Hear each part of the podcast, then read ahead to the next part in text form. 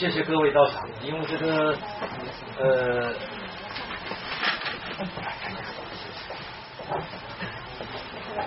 尽管我经常到这个地方来买书，但是我今天坐在这个地方大概是这是第二次。这次呢是因为受这个张国公教授的一个委托，实际上本来应该是他来办的。这个他就一再说，是因为这个今天来讲座的这个著名教授曹树菊先生呢，呃，因为是我的同班同学啊，这个大学的，所以见同学理所应当，而且义不容辞。第二个呢，好像说原来涉及到一些关于乡土社会调查的问题，这个这个也有些同共同的话语。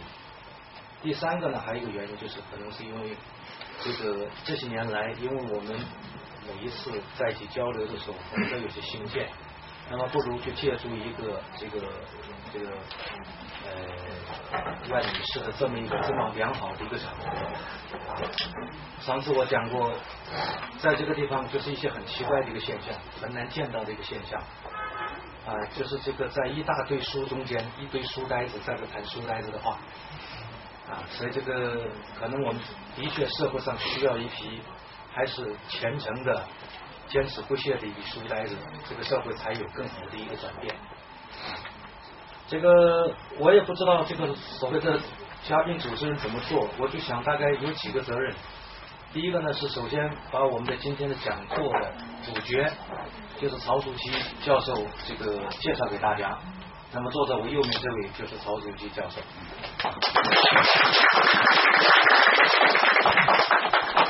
呃。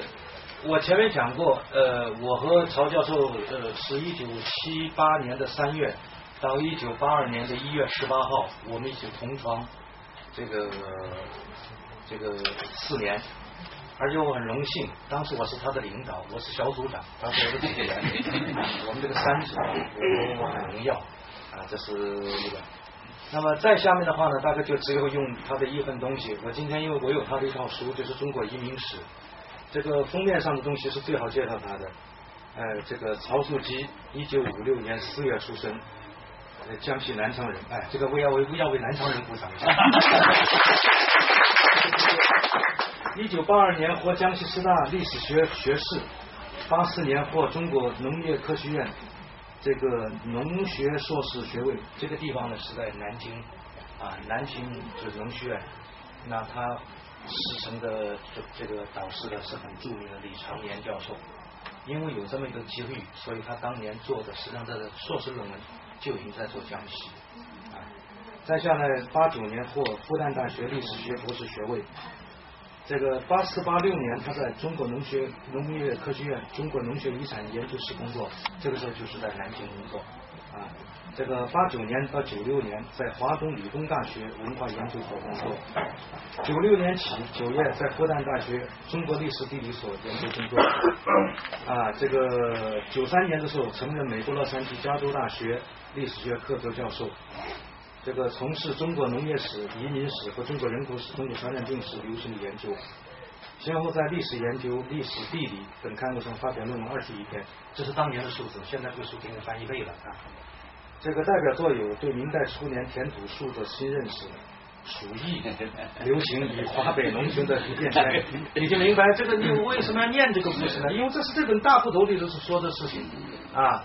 这个现在的著作已经等身了，后来呢，他他他的有时候觉得不忍心看见自己学生投毒去害人，他就从复旦大学就调到，他就在这个现在是。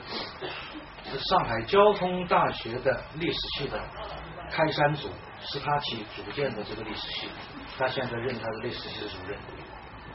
但是我还是这么说，我只能讲到这个份上，因为呢，他现在他每年都给我们一些惊喜，呃，他每年都有新的东西出现。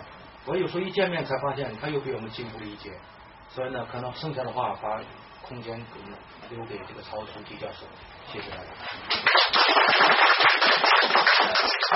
这是蛮奇怪的。本来我想在这里讲一个轻松的，讲我在石仓的这个契约文书的研究和最近在鄱阳湖出现一些比较大的发现。我我觉得蛮有意思，但是肯定很轻松。我有时讲那个题目讲的很轻松，也很幽默。哎，是要讲这个题目，那这个题目具有挑战性啊！我已经这个题目我讲了是第四次，嗯，呃，一次一次比一次的听众听得明白。呃，上午开始讲，我只有三个同学举手没有听懂。那我想今天下午我来讲这件事情，看看我能不能就是让全体。都懂啊，这个这个对我来讲是蛮大的一个挑战，因为它涉及到一些，呃，还是涉及到一些蛮复杂的一个东西。我大概是这样子，我以一个个案，然后我再以我最近呃要和我的一个学生合作的一本书，这个学生叫刘世虎，可能有可能有他的同学吧。呃，简单介绍，就是江西师大四年以前的本科生。后来就师从这个这个随着走。对对对对，我和他有一本合作著作。最近我们拿着这篇论文从这个在在哈佛做了一个演讲，大概有百分之六十七十的人听明白了。后来我就在不断的改进我这个想法，让大家都能理解我们现在的这样的一个研究。那这个研究是呃呃，当然这个研究是我我我跟另外的两个学生做的，但总体的关于土改的研究，我跟呃刘师傅有一个合作。那么我想。嗯，这是我的风格。很小的年轻人，我们都会把他，只要他能干，我们会把他提上来。真的做的相当的不错啊，相当的不错。嗯，这是我我我的，这很感谢这个我这几年又又从江西师大捞了个好学生过来。呃，那么我希望江西师大你们把你们最好的苗子送到我那里来啊！我现在还能够工作这个工作一段七八年吧。呃，我是。是明天的这个生日，对吧？对，我是明年满五十七岁，这个正好。好，那现在我们讲一下土改。嗯，我先讲到土改的时候是有些想法。土改的研究我们一直在做，为什么会做土改？是跟呃跟我们整体的一个哎一个大的方法有关。我以前就刚刚大介梁鸿生老师介绍的，我们在嗯。一直以前做移民史的人口史，到一九哎两两零零三两零零零一年完成了个中国人口史，中国人口史的明卷跟清卷，那么我们就转到做了一个大西方，一九五九到一九六一年的中国人口，那这本书是在香港出版的，那么给我呃这些年也一直成为不断的成为讨论的一个焦点啊，也变得当然他他在中国的这个当代研究中很重要。然后我就这个时候我就开始转到上海交通大学。我到上海交通大学的时候有个想法，就是我不能把它办成一个呃复旦大学历史研究地理所的派出机构，对吧？那我们必须有自己独立的发展的方向和自己独立的一些议题。那么我把当代史当做一个独立的东西来做。那么我想应该从土改开始来进行我们的研究。这个从两零零。四年零五年，我们就陆续在开展这样的研究工作。那今天为止，上海交大历史系在中国当代的史的方面已经取得了非常大的进步。以我们收藏的档案为例，四线档案我们有六万卷、六百万拍，我们每年都在增长我们的产量。那我们的学生、我们的青年教师在这个方向上的投入，呃，也很多。我包括我自己也写了，最近写了很多文章。我自己有一个理论宣言，叫新党，做一个新党史研究者。呃，新党史我开始亮起这样的一个旗帜，来区别于过去的传统的党史研究。当然有很多人问我，你怎么会说党史研究？那我想我们开始要全面的来提高党史研究的水准，来提高它的学术含量，这是我们的一个心愿。那么这一个研究，因为土改的研究已经成为一本著作了。那么今天我在讲其中一个个案，在讲这本书的一个结论，结论里面有些跟这里重的，就是我把一些东西给拎出来。那看看我们是不是通过这个个案。可以来，我们获得对所谓土改运动的一个一个新的认识。做这个研究的时候，有一个很奇怪的事情，因为整个的研究是基本上是在我在课堂上跟学生的讨论过程中展开的。呃，讨论中最主最重要的对手就是刘师傅啊，刘师傅争起问题来熬这个头这样子啊，啪啪啪啪这样子争。后来我们最后我们有一场很长的一个争论，课堂上突然发现我们争不下去。争不下去的时候，因为我们对土改的那个概念的理解发生了错位，那么现在，那么我们就开始对土改就必须做一个定义。不，我们就发现，居然我们没有一个看到对土改的哎土地改革的一个定义，不仅是对土改没有定义，各位对文化大革命、对反右运动、对所有的政治运动，我们去看看定义，它的定义基本上这样子：文化大革命或者土地改革，什么时候发生，什么时候发展，怎么的发展到高潮，最后怎么样结束，产生了什么影响，他们有一个定义。描述性描述性对，它会用五千字甚至一万字来做所谓的定义，那当然不叫定义。那我们回归过来，我们今天开始来，如果我们来对土改来做定义的话，我这是我的定义，本文的定义，我说土地改革是在阶级划分基础上对敌对阶级进行经济剥夺，以政治压迫的运动啊，那这是我的一个一个一个定义。嗯，那么以我这个定义，那么我们就这就开始我在读江西档案的时候的一个。最初展现给我最初的一个冲击，就是说，咦，我怎么一看到大户家政，怎么就像一个土地改革呢？为什么？因为我看到了里面有划分阶级，因为我看到了里面有对敌对阶级的经济剥夺和政治压迫，我都看到，我全看到了。那难道这样不就是土改吗？但是我跟跟同学在争论的时候，他们一讲土改，就讲到了个分配土地为标志的土改啊，这个问题我们就时常发生错了。哦，最后我发现不对，我们今天来讲。讲讲这个土改的时候，我们必须把它重新定义一下。那我你在讲什么？我在讲大户家政，我在讲减除土压。哦，你在讲第三阶段土改，叫分配土地的土改。那这样一来，我们的讨论就可以进行了。我们的课堂上的争论争执就明显少了很多。这就是这就是我们的一个这个文章开始的这个部分。那么以这样一个观点，那么我们也就可以对国民党的二五减租国民政府的，也可以把它认为是一个土地改革。你看是不是划分阶级？当然，敌对阶级这个话就啊，国民政府也没把它当敌对，就当成那个对吧？我们把敌就那个意思啊，所以我这个措施有点麻烦。经济剥夺，在二五减除了经济剥夺嘛？但政治压迫没有啊，经济剥夺以政治压迫，你可以不政治压迫，你只要经济剥夺了也算啊。那么这个或者或政治压迫，那么如果我改一下的话，当然也可以。这是这是这是我们的一个啊一个基本的。我们如果今天我们讨论这里开始，我们就从这样的概念开始。那么这个概念呢，跟江西省的情况呢有一点点不一样。我们是五零年初开始的大户家政是征一九四九年的农业税。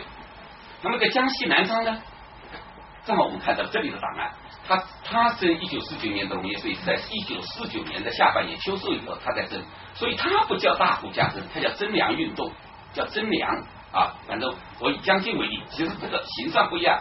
实际上有有些差异，但是它的本质都是一样的啊！这里我要特别交代。那我讲的故事里面，我但是到后面我会把南昌县也拉进来啊，这样。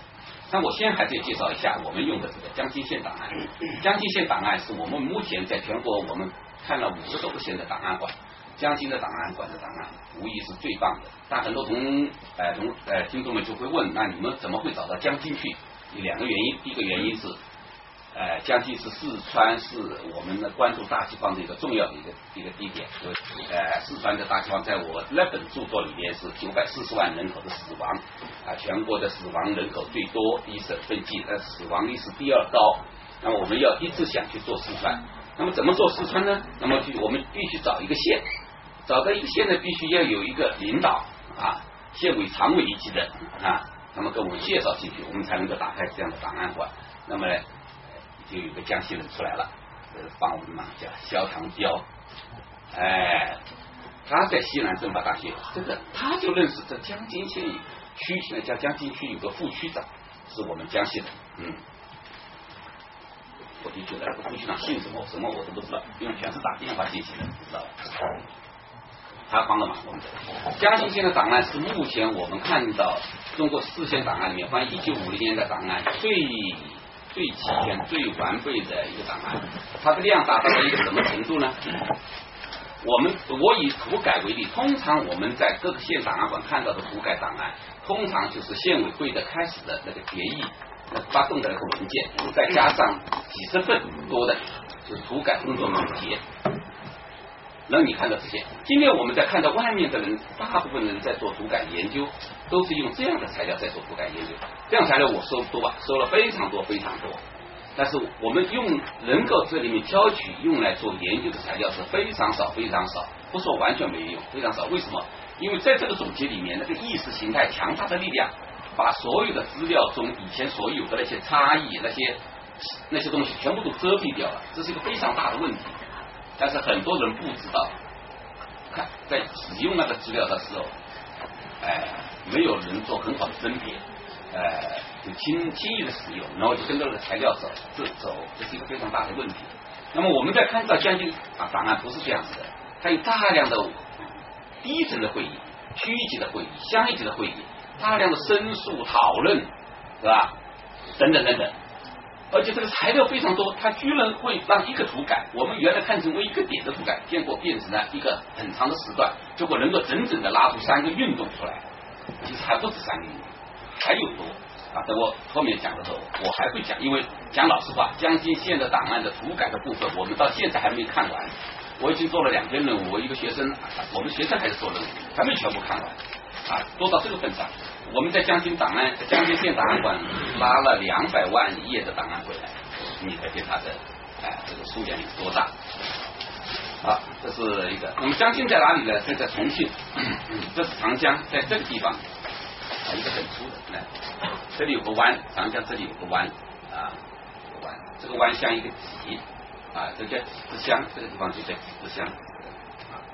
那我是不是就是陈独秀终老的地方？对，没错，所以他非常著名的。对我我忘了，不断有人告诉我是，你们都知道，我怎么以前不知道这个东西？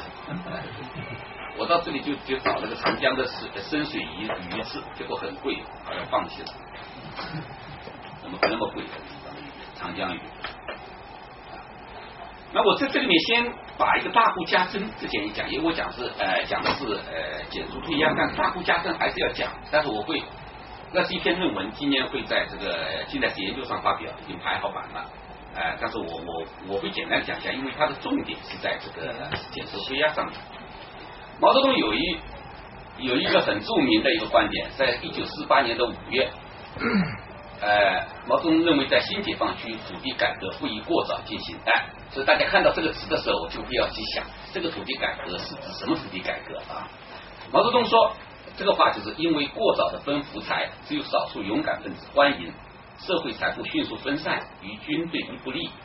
过早的分土地，使军需负担过早的全部落在农民身上，不是落在地主富农身上。不如不分福财，不分土地，在社会改革上普遍实行减租减息，使农的得到十亿。在财政政治上实行合理负担，使地主富农多出钱，这样社会财富不分散，社会秩序较稳定，利益集中一切力量消灭国民党反动派。认真读毛泽东的这些话，其实我们有很多的疑惑啊。今天我们如果把我们读当代史的史料，我们把它当做古代史的史料那样的读，一字一句抠它，你仔细抠，毛泽东这话里面有很多的很多的蹊跷，有很多的关键。但是我今天也是讲很多很多人在做中国当代史、做中共党史研究者，这样的抠字眼的能力是比较欠缺的。他们的文章写出来没有张力，这是我我有时候经常会说。那么你看看这里面啊，他说他说过早分福财，少数勇敢分子欢迎，好像这个福财已经到小少数勇敢分子拿走了，对吧？嗯，他说过早的分土地，军需负担过早的落落在农民身上，而不是落在地主身上。他说不分福财，不分土地，在社会上实行减租减息。哎，你想想看，共产党来了，那些大地主们还能够收到地租，对不对？还有所谓的减息是怎么回事？情那个政权跟这个社会变动到底什么关系？他说这样让农民得到十亿，这个是一个蛮蛮蹊跷的事情。这个是在我们看来，呃，我我我分析他的意思是，我理解他的意思是，如果我们马上就分土财，就分土地的话，它可能会导致地主财产分散，从而影响军需的供应。这个是一个核心点，就是你不要分啊。如果不分土财，不分土地，我们就可以要求地主富农多纳税啊，以保证新子民的财政收入。那么这句话的我的理解是，就是说，军需以财政才是延缓土地改革的一个根本原因。那么在这个指导思想下面，中共中央决定把新解放区的，就是一九四九年四呃四月二十一号以后的过长江以后的新解放区的土地改革，暂缓到五零年的六月三十号这之后再进行。那么在我们的江津，因因为它解放的时间比较晚，我们小时候看那个江姐绣红旗是吧？绣啊绣，绣啊绣，嗯，中华人民共和国呃这个呃成立的消息出来了，他们在狱中绣绣红旗，那么他们要到一九五一年的六月三十号以后才进行，啊这样子的一个一个一个状况。那我在这里这个这里面我就大概的讲，那大户家珍，我现在就快点走完大户家珍。大户家珍它就是一个土改，我这里面用一个阶级划分的个案。里面有几只乡，第八宝有九个甲，三个商人甲，六个农民甲，有地主五户，二地主三户。好，这里面有意思的，二地主三户，佃户农佃户农五一户。好，这些概念都是我们后面要讨论的，我在这里把它提出来。那么中农、佃平农后面我们都要出现的这一些人。好，那这样这样的一个一个一个一个一个材料。说我要讲的是，在大户家珍的过程当当中，已经对农民进行了。这个阶级的划分啊，阶级划分。那么阶级划分的标准是什么呢？我在这里也不去念了。张九三就当地的干部和王玉培都有啊，地主的定义啊，依靠地主权告剥削生活等等啊这样子啊，这个都是在中华人民共和国土地改革法颁布之前，这样这个这样的在在西南地区这样的划分地主。划分阶级的行为已经在发生，这个就开始给我们，我在读这个材料的时候就开始给我冲击。我以为一定划了阶级就我们以前的理理解的土改就划分阶级，然后就分配土地，是吧？中间就诉苦斗争，对不对？我我我的好像就是这样的。我们没有想到，在一九五零年的上半年年初会进行这样的一个划分阶级的这样的活动。划分的阶级还不算，然后他的地主、他的他的地租、他的富额、他的加征。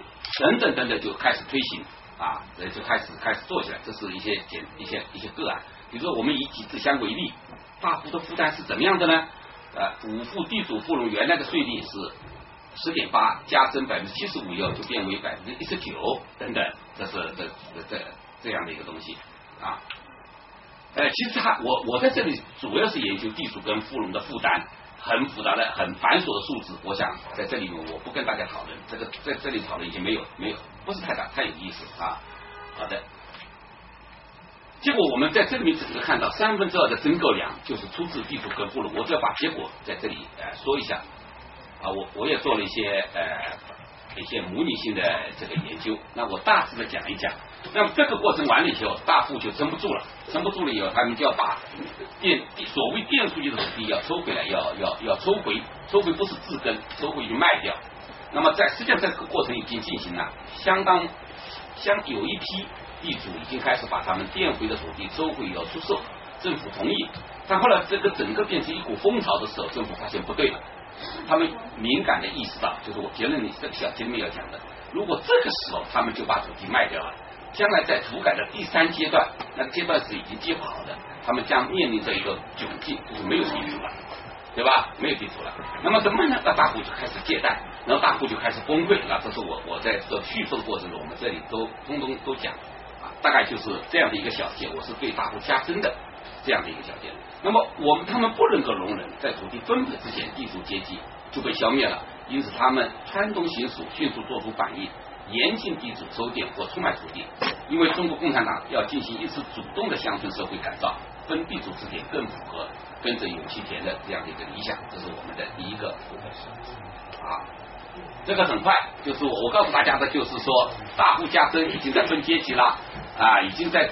上面地主更富农承担了非常多的这个这个这个税收，这是一个第一个阶段，这是一九五零年的啊年初到三月份，它这个整个的呃征粮工作就结束了。一九四九年的农业税已经被征上来了，然后下面的就是我们的今天的主题，到了一九五零年的十一月十五号啊，江津县开始试点来进行减租退押的减租退押工作了。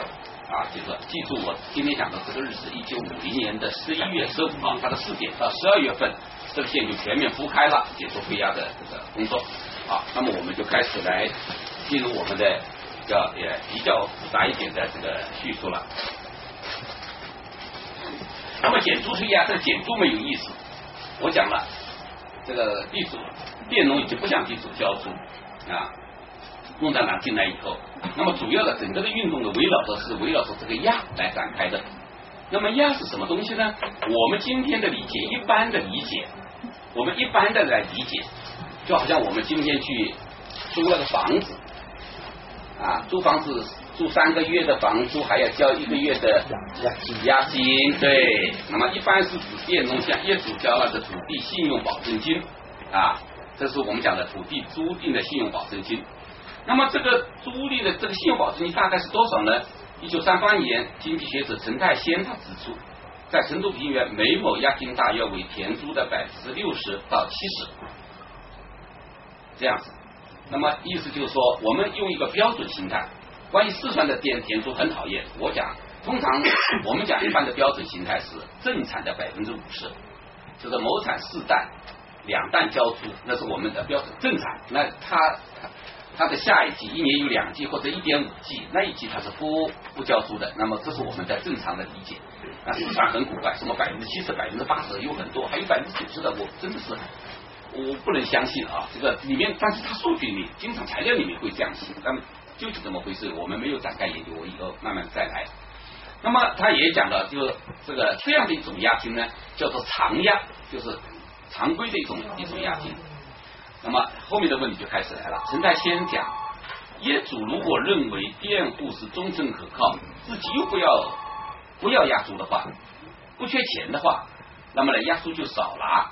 那么所谓的轻压就重租，那么反之就是要重压要轻租，明白我的意思了啊？就是轻你押金交的少，这个跟我们今天有点不一样了。你押金交的少，你的租就要高；你的押金交的多，你的租就要就要就要少啊。押金交的多，租就要少。那李德英，李德英是四川大学的一个教授，现在的教授，不是过去的教授，他年纪比我还小。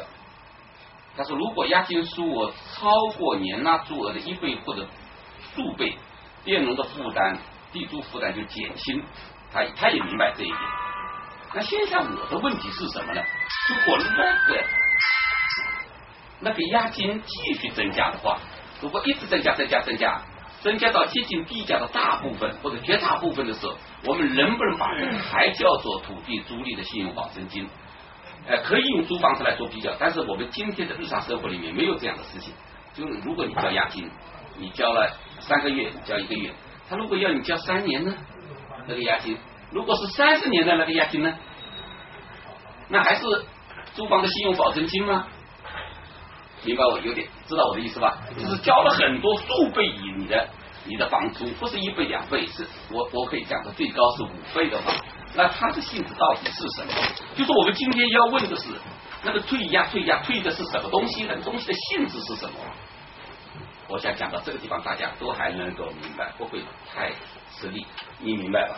现在都明白了。好，那我今天要讲到一个啊，我现在把我的话扯到东南地区来。我现在在讲的四川，我今天想把我的研究扯到东南地区来。在东南地区，江南，我先讲江南。江南地区的土地所有权大多被分为田底跟田面，就是说，一块田有两个不同的所有权者，不是有件，它不是这样来理解，就是有两个不同的所有权人，就暂时接受我这个话，呃，嗯，那么有一有一个田底组，然后也还有一个田面组。啊，我们就讲到这里为止。我那个那个句子下面不看也没关系。我我讲的，我一讲了，大家怕把把这个本来脑子很清楚的搞乱啊。这是田地跟田面，这是我们在江南看到的情况。如果我们到浙江南部的山区，就是我在石昌，我们花了五年时间在那那个山村里面，我们那么研究的这一个地地的地方呢，那个地方也没有田底，也没有田面，那它又是什么呢？它存在大量的活脉。活脉是什么呢？就是如果我们今天出售一个东西，我们哎，你今天从这里买了一本书就买走了，我们叫绝卖。买了这本书买走了，他还你这个书店老板还保留着对这本书有权利以原价赎回的权利。这个卖是叫什么卖？我们叫做活卖。一块地就是这样子的。这个这样的一种方式叫做点，我不晓得后面的朋友听清楚了，你也是明白的。你们听清楚没有？就是有一种买卖叫活卖，这个活卖就是它题目叫做点，点是有赎回权的出售。好了，好了，这个有出售权的出售呢，那么现在我们开始了。实际上，它这个点了以后，一块土地点了以后呢，它就成为了就形成了两个事实上的所有者。一个是田面的所有者叫典主，对不对？还有一个是他还保留着赎回的权利，因为他还纳税，你明白吗？他在官府的设计上，他是他的名字还是我，我把土地点给了，我没有钱用，我点给了游官孙，但我保留赎回的权利，那么他成为我这块土地的田面主，我成为了他的田地主，对不对？啊，但这个田地主跟我今天讲的江南又不太一样，不太一样。那么怎么不太一样呢？好，那么我在这里呢，开始展示我们的一个一个工作，这个工作我自己认为很得意的一个东西。好。那就是这样的一个结构啊，那我来把它放大。这个结构告诉我们什么东西？就是我们以一个标准形态的来讲哈，就是说这是一个压后地租赁跟这个交纳押金跟交纳押金以后不同的押金和你的不同的地租赁的这样的一个关系。我们从这个点上开始，我们讲普通租店，当你不交押金的时候，OK，押金为零的时候，对不对？对吧？这是押金的数量，对不对？啊，这是地租率，看得清楚吧？嗯，啊，看得清楚啊，啊，百分之五十啊，零点五这样子。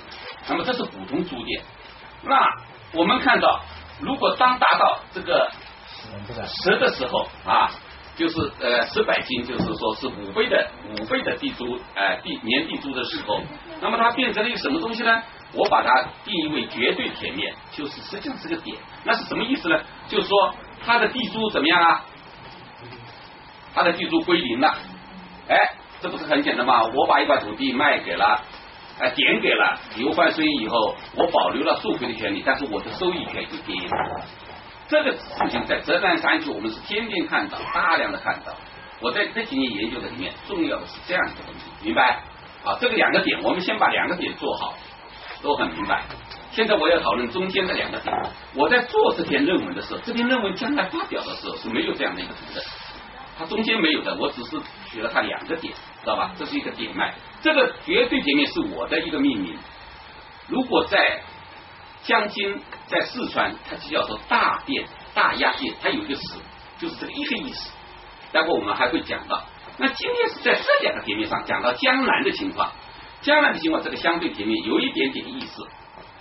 如果我们交了，刚才讲交了年地租的百分之六十，就是一点一点二担地租的时候，我们实际上就获得了一个永电的权利。就在这个点上，就在相对前面这个点上获得永店的权利。但是我们知道，所谓的永店的权利跟相对前面的差别都在一个点上，它的性质是不一样的。最不一样的性质是什么？我交了这个押金。然后，如果我不欠租，你就不能够夺掉我的店，明白吧？我就这就所谓的永店就在这里了，明白？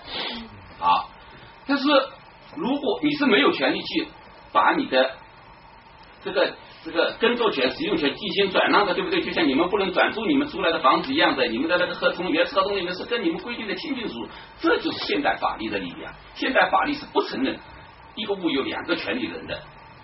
他只承认一物一权的啊，那么你把他的，你把你你又去转租的话，他实际上你就获得了一个某种权利了。这个权利我们把它叫做田面权。这个田面权叫做我把它定义为相对田面。这个相对田面是来自于民国年间的一个相同的术语。我在一篇论文里面把它归纳成的。好了，当啊这个所谓的佃农啊，他交纳的租金。交纳的押金更多的时候，达到了四的这个时候，那么呢，它就会出现另外一种情况，就是说，因为他押金交的多，我们刚刚讲了，押金交的多，地租就怎么样啊？啊，就必定要交的少。那么交达到四的时候呢，那么就会出现一种情况，这种情况是什么呢？就说，佃农的百分之五十的这个两担地租呢，就要归两个人来分享了，一个是田地主，一个是田面主，田地主大概是。得到百分之三十的地租，那么田地主的呃得到啊得到百分之啊就不是叫得得百分之三十的地租，就得到百分之六十的地租，一个另外一个得到百分之四十的地租，或者要得到正常的百分之三十，一个是得到正常的百分之二十，对不对？好，那么呢这里就开始出现了一个田田面主的一个问题，这个刚刚跟我们刚刚我在将近讲大户家族的时候记得吧？佃富农出来什么二地主，看到吧？通通在这个结构里面出来了。那那这好，那么这里面就获得了这里这个就是我们今天在讲的一个一个完整的一个结构。那么这个结构今天不是在这的，这个结构我们拿在时仓的一个研究，用米价用地价，我们做了一个印证，真的做的是非常的非常的漂亮。那么这一块呢，我现在不去讲了，我们等到有人有听众继续向要追寻这个的时候，我们可以来来来继续来解释。现在我们回到这个啊，回到我们再回到这个我们的主题上面来。那这样的一个主题，主题大家就明白了。今天我们在四川地区看到的所谓的那样的一个压铸制，我们在我讲了，在四川我们没有看到田体田面，我们甚至都很少看到点，有没有点呢？有，大量的东西都看不到。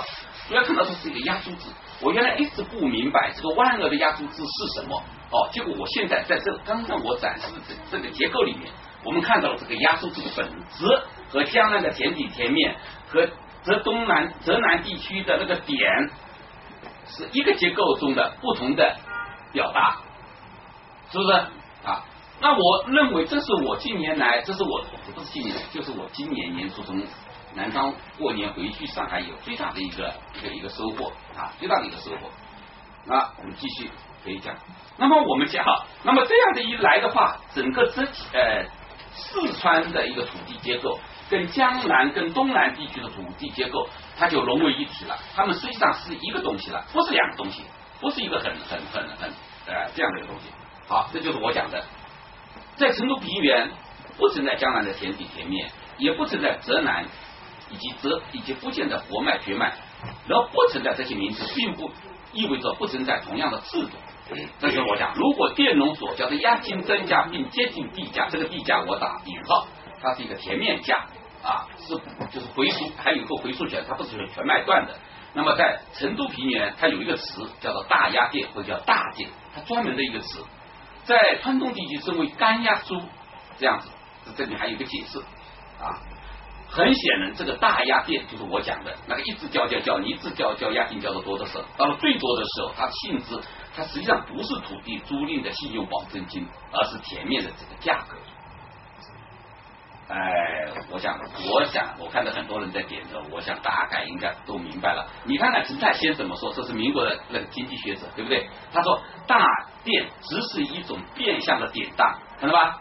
这不是我讲的，人家讲的，只是我们怎么理解人家的话了。他说，所谓的压租便是按市场利率计算的典当本金，就是刚刚我的解释。民国的学者已经讲的清清楚楚了。你看，中共川东区委还要把它定义为点租制，你看漂亮吧？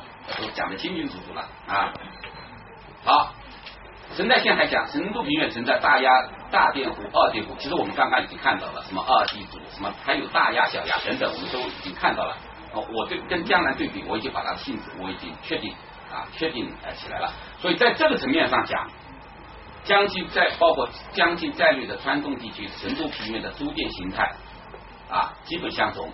这个四川的呃呃租店形态跟东南地区的租店形态也是相同。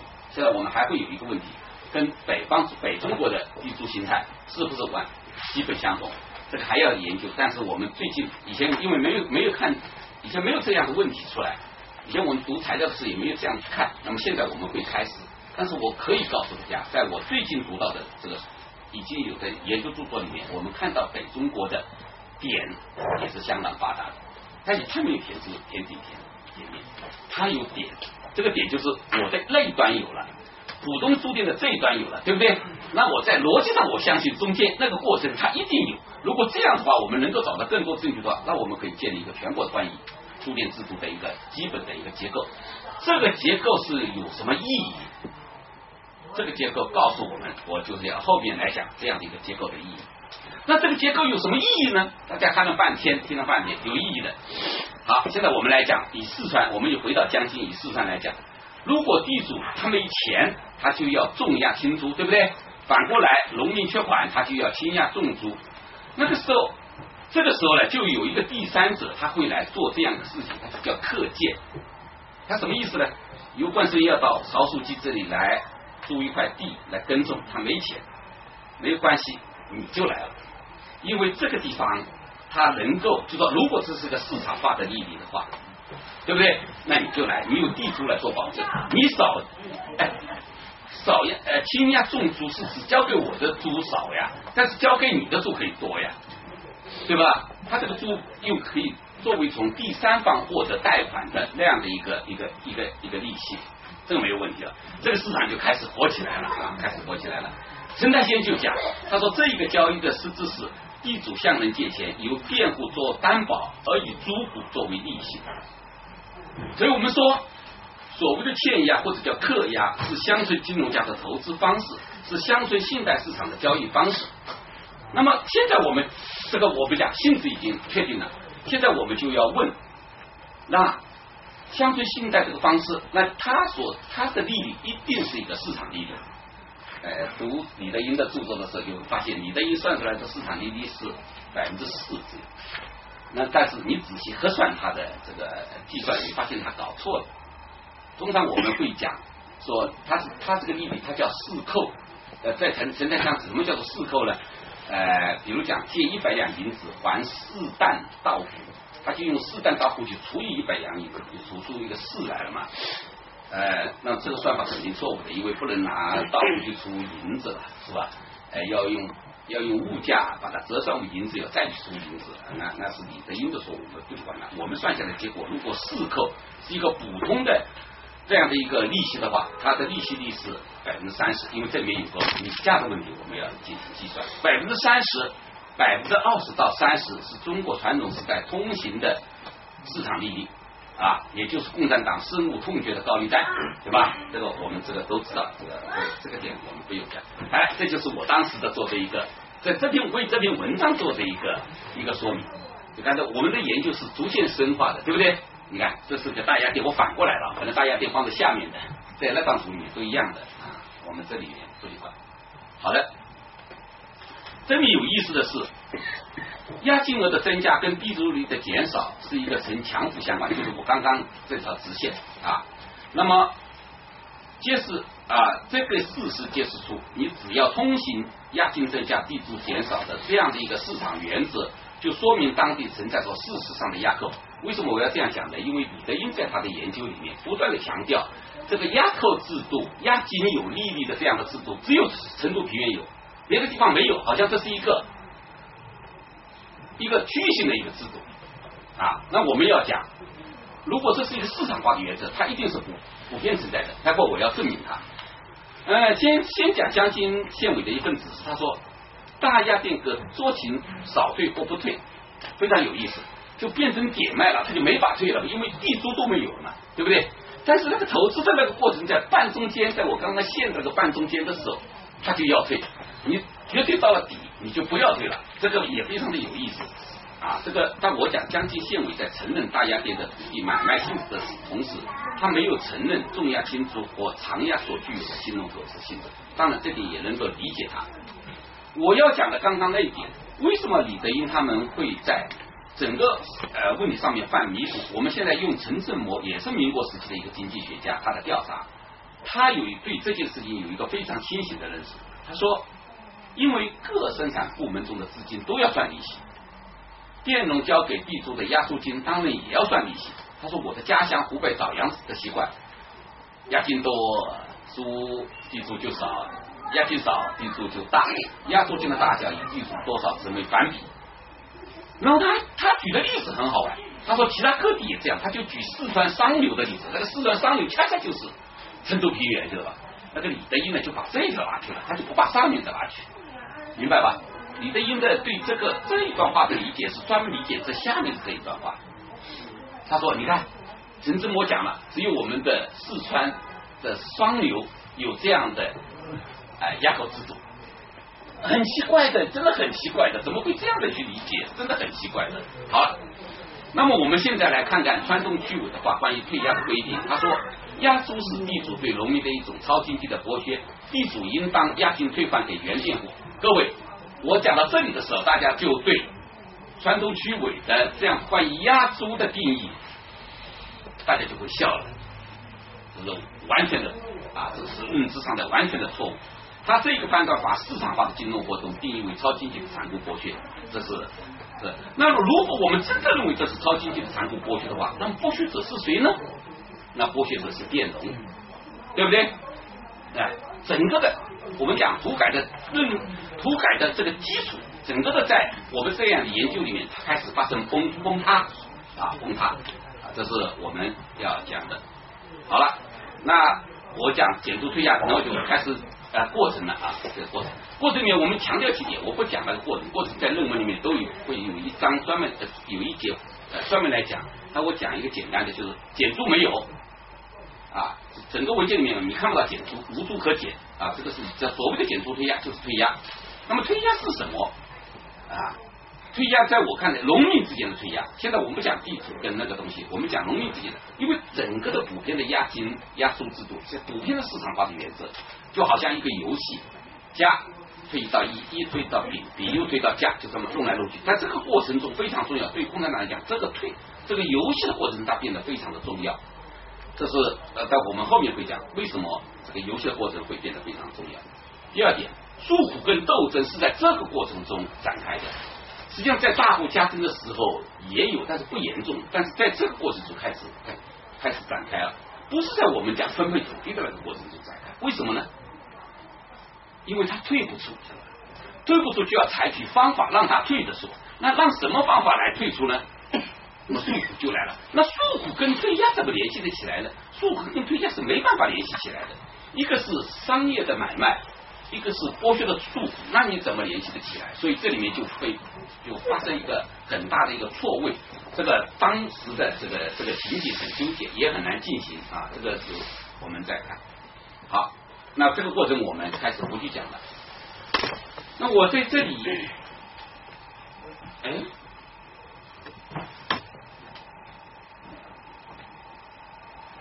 哎，我这里一个表到哪去了？没盛盘，哎，不可能的。怎么回事？啊啊，我有个表，那么这里就不讲了，我就用文字来讲。那么最后这个的呃押这个推压工作完成以后呢，到底呃情况是怎么样的呢？啊，我们讲从户均跟人均的样情况看，电富农是最大的受益者，其次是电中农跟富农，再次是佃贫农跟中农。哎，我有个表，我上午都在有这个表，怎么怎么不见了？我也搞不懂，啊。屏幕上没显示出来，我在这里很近啊。那我们就嘴巴说也没有关系。各位知道，如果在整个共产党发动的一个减租退押运动中，轰轰烈烈的采用了诉苦这样极其极端的手段来进行的一个运动，居然佃富农是最大的受益者。佃富农是什么？佃富农就是我们讲的个二地主。佃富农是什么？只有在江西的土改里面，我们还没研究到，我们还不知道佃户农就要到哪里去了，因为在土改的阶级划分里面没有佃户农这一个阶层。佃户农在最后的总结报告里面，他一定消失到某个混到某个阶层里面去了，哪个阶层我现在不知道。但是你要知道，当一场运动，当共产党组织的一场运动让佃户农得益的话，那这个我们就有很多的疑问出来了。首先，那我说，那这个退押运动的基本框架仍然是亲理产权关系。不是政治运动，对不对？对不对？这肯定的，因为让佃户人得益嘛，那不是亲理产权关系嘛？他肯定不是政治运动，政治运动应该让贫农去得益，得益，对不对？啊，这是呃，这是呃，我要讲的呃第一点。虽然诉苦帮将这个将这个减呃推压的这个这个运动这个方向呢扭向了政治运动，但虽然佃户农自己。自动或者不得不，这是我们里面有有有陈述的，拿出了百分之三十左右的得益给贫农，但是他们仍然是最大的得益者。那么就说这个运动跟共产党要求的穷人翻身，就根本是混不搭嘎的，明白吗？他是让一群，还是让地主得益了，是吧？那么今天我们的疑问就是说，为什么到了五零年的年底，共产党不再将其对乡村地主采用直接的、彻底的这个这个行动？可以的呀，土改法已经颁布了，可以干了，没有障碍的呀，你就把地主灭掉就是。他不灭，根据我们想想，十八年毛泽东策划，一点一点，他就不灭他，他就要留着他们在那里，这这弄弄他们啊，整我土改的那个那个那个那个我们讲的意识改开始要出来了。那为什么糊弄他呢？现在我们看土那个退押的目的，我们现在回头来再讨论土改退押的真实的目的。第三地委韩专员总结工作时所讲。他说押金主要是收金粮布。他说土改中应分配的财产不得顶替。各位，这里面又涉及到一个土改了。这个土改是什么？这个土改是指分配土地的那个中继性的那一个第三阶段的土改，对不对？那个土改是要分房屋、分家具、分土地的。他说那个东西你不能拿来顶押金，你明白吗？我要押金是要那一些硬通货，不要你那些不动产跟那些不值钱的东西，就是那个那衣服没法值钱。我要那些硬硬货。所以他说，实物的计算必须是使用价值与价值的折合计算。哎，讲的很绕，但是我们已经能够理解它。你看江津县委这是怎么说？他就说金银粮食、人民币、布匹、棉纱，就这个五大项，这就是我们要的东西。地主的衣服你不能拿出来退，你明白？那个东西不能够当硬通货，不能够用，是吧？那个到以后再说，以后再说。那个家具你等一会儿，你不要拿出来。你反正跑不掉，那个东西我慢慢来收拾你。我先要要要要东西，要什么？要人民币，要朝鲜战场上需要的金银粮食、布匹、棉纱。这个是国家财政。上半年啊，去年我在这里做过一个关于人民币的一个报告，人民币已经要崩溃，人民币岌岌可危，它是最大的一个表征。一九五零年。中华人民共和国的公务员，你问他要人民币发工资还是要实物发工资？百分之八十五选择了要实物发工资，不要人民币。当一个国家的公务员都不要人民币的时候，就知道我们的人民币是什么东西了。就是这个国家的财政有多么的危险。怎么解决这危险？土改？怎么土改？不能土改。啊，要减除退押，要把那个东西拿出来啊！现在我们大概就已经明白了。你看江津县委的报告讲，由于目标明确，我们追出来的是经营人民币少数字。来，我这个不念了啊。政府把乡把银行设到乡镇上，乡镇的银行设下去的最重要的功能，当时就是你们清点出来的经营全部收到国家。我相信他开一个白条是你们的，是你们收出来的。我不是讲了吗？这它的整个的性质还是一个产权清理，他不会把你们没收，这个不可能的。他们一定有一个白条在那里，对不对？经营这个硬通货是要收，国家是要收走的，但是我把欠条贴在了一方啊。好了，真相似乎明朗，土地硬通货，如果立即采用暴力手段消灭地主阶级，所获财产仅仅为地主阶级占有的土地，其积聚财富的效果肯定不及退押。退押主要在经济层面展开，索要财物有着充分的理由与依据。实际这个在实际的退押运动中，索要的对象也并不只是一个地主阶级。是吧？因为每个来所有的农民之间都会有这样的关系，或多或少。其实它的对象是相当的广泛。在这样一个索要，在一个退的过程中，在一个反市场的一个运动中，大量的这个这个这个流动性的、具有流动性的那些硬通货开始浮出来了，浮出来了。至于电富农获利，只是暂时的现象。为什么只是暂时的现象呢？我再过后面再会说。我再讲这个硬通货。邓小平有段话：最近这个一两年来，在我的办公室里面出现了一些奇特的现象。我啊，刘世虎还有其他同学，认认真真读毛选、邓选、陈云文集，读到我们的书记都感动，说你们办公室真是正正气啊，充盈啊，这样子。我 而且我们不仅在课在办公室里读，还有在课堂上讨论，一字一句的抠。那我们现在来抠邓小平的这个呃理论。他说西南的金子我们没有材料统计，但是银元估计在亿以上。我们发了通令，允许他们用银元折交公粮。从发通令到现在已经三个多月了。据财经委员会报告，只折收了六十万银元，贵州只收了三块银元。结果地主交的还是粮食，而不是银元。这个情况证明，大量的银元还没有拿出来。政府还是希望要银元。粮食很讨厌，当年的铁路跟这个水运的交通都不发达，拿到了粮食运输是一个大问题啊，非常非常大的问题啊。那么银元在哪里呢？工商界没有，工商界没有，他已经知道工商界没有了。工商界就在前面的那个不断的那个战争的过程中，他知道已经给他弄得很干了。那么都在地主那里，他说只要地主拿出一部分来退押，就解决问题了。他们退得起来，这家伙不退啊！你看他很急，共产党知道我要什么，知道我要什么。好，这一段我希望大家认真的读，这是我看到至今为止看到的最具有。哎，对我把它点出来报正观，实际上它是叫非人正观啊。他说西南银元数量很大，据估计有七千万到一个亿，又多保存了地库、官僚、军阀部分资本家手里。如果收对，势必大量增加发行，增加什么发行呢？货币。增加人民币的发行。我讲了，五零年人民币已经岌岌可危，发行你发行增多，就物价就要高涨，就是通货通货膨胀，群众受害就更大。那么呢，他就决定要严禁营业，银行不许收税。有没有牌价？有一个牌价，他采用硬性冻结的方法。他说，万一你不行，万一那个群众暴动啊，呃，那怎么办？那么你就考虑在某一个点上由财委批准用压低牌价来兑换一点点。哎，讲到这里，我们经历过苏东坡那个事件，我们知道苏联的那些老百姓的财富在一夜之间卢布贬值，啪就没有了，是吧？呃，我们这一辈子还没有经历过别的事情，反正现在我有钱都买房子，都是瞎说。先买房子也交税，你就死定了，没有办法啊，就就像这样子，他可以用这样的办法。他说这样做可能有些群众甚至少数干部不满意，认为这是不照顾群众的困难。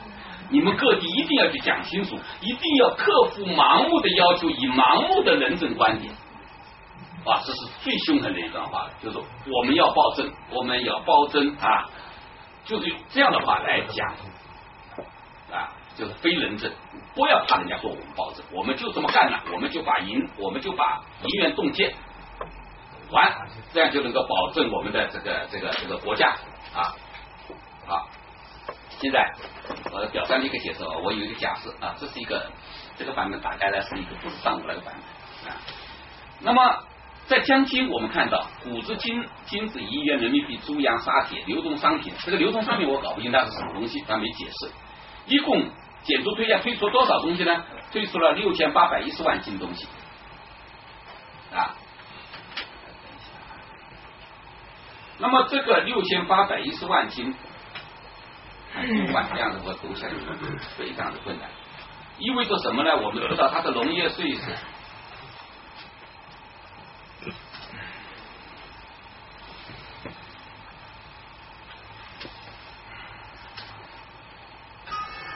四舍五入，改一下，这样会比较好读一点。好，那么这个总量为六千八百一十万斤的稻谷，它们意味着什么呢？我们在江津的农业税里面，我们看到一九五零年全县的农业税是七千九百三十一万斤，它的税率是百分之十五。那么一九五一年是一亿多斤，它的税率是百分之二十六。啊，那么一九五二年又回到了百分之一十五，那么一九五一年的税收增加量为六千四百八十四万斤。各位，这个六千八百六千四百八十四万斤跟我们是一样的，因为那里还有成本哦，还要吃啊、运呀，对不对？那么是一样的。其实这个材料没有，后面我在农业税里我还没有计算过的时候，我就已经。我在课堂上就大胆的假设，我说共产党绝对不会让佃户农得利，也不会让农民得利，推压出来的东西，我说有可能第二年就变成农业税收走了。哎，我真的这样想的，那我马上查，我叫学生马上查，就查到了。我们现在在江津县查查到了，我那天真的很开心。但是同学有同学站起来，曹老师这样太轻率，这件事情要证明，证明的方式有两种，第一种方式。如果每个区都有它的减租退押的量的话，如果我们有这样的一个数据的话，那么有如果又有第二年增加农业税的数据的话，对不对？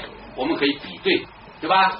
比对结果我们求它之间的相关，看看是不是很显著相关，对吧？你退押的多，退的呃你呃减租退押，你退押多，那么你什么就多啊？哎，你的农业第二年农业税就加多。但是这个研究，我说好，我们就按照这样的方式，我们就来做吧。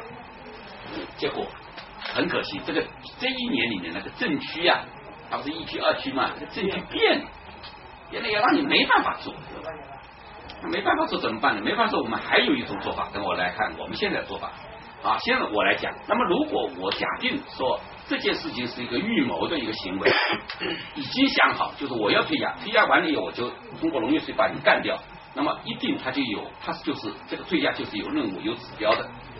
哎呀，真的很幸运，我们材料里面就告诉我他是有指标的。我们认真来从这一段，退押是有指标的，退押是有任务的。他说减退工作以五零年十二月开始，对不对？这个没有问题了。至今共进行了两个多月，全县已经行动的保箱是五十三，保是三百一十八，已经分配果实的宝是二百三十五，占全宝百分之七十三，占什么的百分之三十我不知道，我打框框那个字看不清楚了。好，问题在这里，已经行动的箱宝减租数为多少斤，退压为多少斤，他不知道，因为还没统计，对不对？对吧？他空在这里，他要后面填的，但是他还不知道的时候，他说。退压数就相当于五零年公粮的两倍，他根本就不知道，但是就说他就说那就是两倍了，这个两倍就是他当年的下达的指标，就是退押，你就退出五零年的公粮的两倍作为你的退押任务，但实际上全都没有完成，明白吧？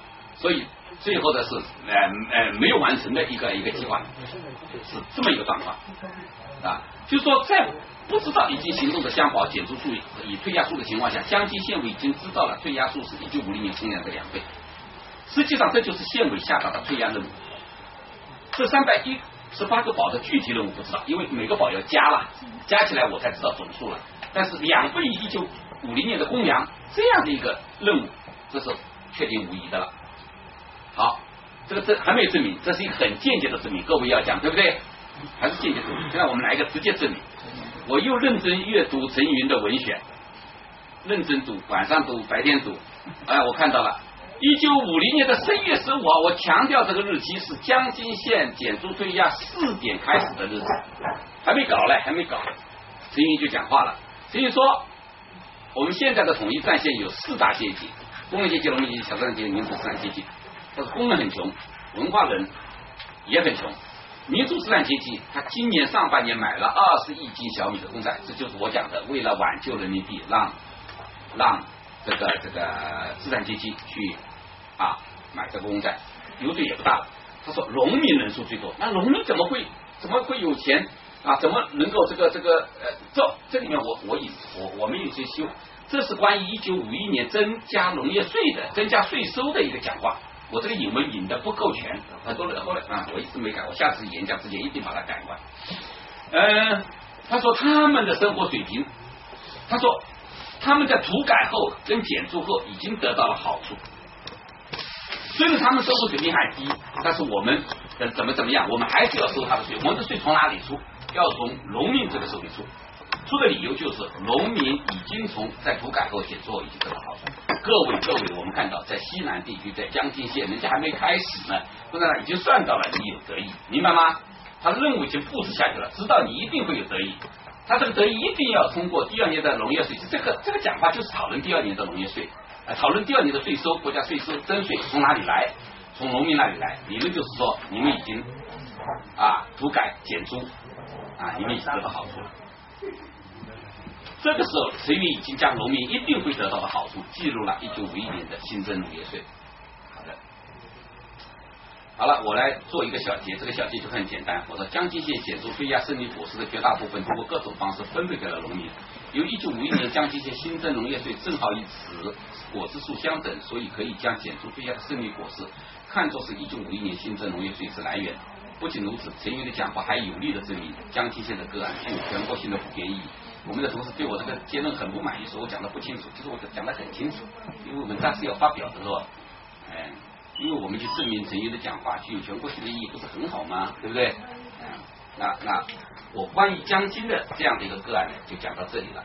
啊，等我来，我们来对这件事情再做一个引申性的一个研究啊，一个一个一个讲啊。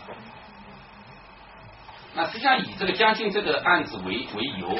我们就开始在开始来进行一个，等我打开啊，啊，来，就是我们就关于中国的一九五零年的地权、财政清算对土改运动的这个再认识，我们再认识一下，好吧？我们再给它一赋予一些再更多的内容，但是这个内容我今天在这里不想展开，因为这个工作是跟刘师傅一起在做的，里面其中包括清算的这个部分。主要是刘师傅在做的啊。呃，我提出三个问题：租佃制度、市场行为还是封建剥削？那么我们刚刚已经做了一个，呃，我相信大家都能够理解了我们这个这个理论这个模型的意义。然后土地改革，那么现在我在上场解释里面，我们已经有了一个明确的解释。我们今天对对一九五零年代对新解放区的土改已经开始有了一个明确的一个新的认识。这个认识就是它是一个财政土改。啊，这个土改性质是财政性的。然后我们继续来说，第三个就是关于一九五零年代中国发展的一个国家道路的一个一个想法啊。那我在，那么这个我已经讲过了，在这里我们就不用再讲了。如果这里有问题，我们后面再讲。我要今天或许有人就会问到我，今天我们再对有两个问题进行一下强化。就关于我们会讲到田底田面的这样的问题，到底是江南的情况，还是一些特殊的情况？各位，我提出《中华人民共和国土地改革法》的第十二条，我们来看看：原耕农民租入土地之有田面权者，在抽动时，应给原耕者保留相当于当地田面权价格之土。明白？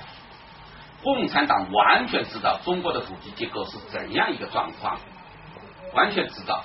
所以在农民之间，比如讲，我是一个普通农民，我跟尤焕生共同拥有一块土地，我是田地，他是田面。我们在发生纠纷的时候，我们在计算你自有土地的时候，我们通常是说按照这一条法律，那我们是各百分之五十，就是你半亩我半亩，这一块土地你半亩我半亩。在江南的土地改革中，我在一篇文章中曾经写过，呃，可能有同学读过，或许还会知道，江南的土苏南的土地改革中有一条规定，他说，如果是地主，那你这个田地就算作你的百分之一百，明白？但是问题就严重了。那么我我如果是地主，那么刘焕生的这个半亩田就不见了。那刘焕生肯定不肯的，最后政府还是要给他半亩。那么这一块田就出现了一点五亩了，这是个非常大的问题。还有一个问题，最最不符合逻辑的一个问题是什么呢？你怎么那个规定是，如果是地主，那么田底就是算百分之一百。你怎么知道我是地主呢？我举个例，我有十五亩的自耕田。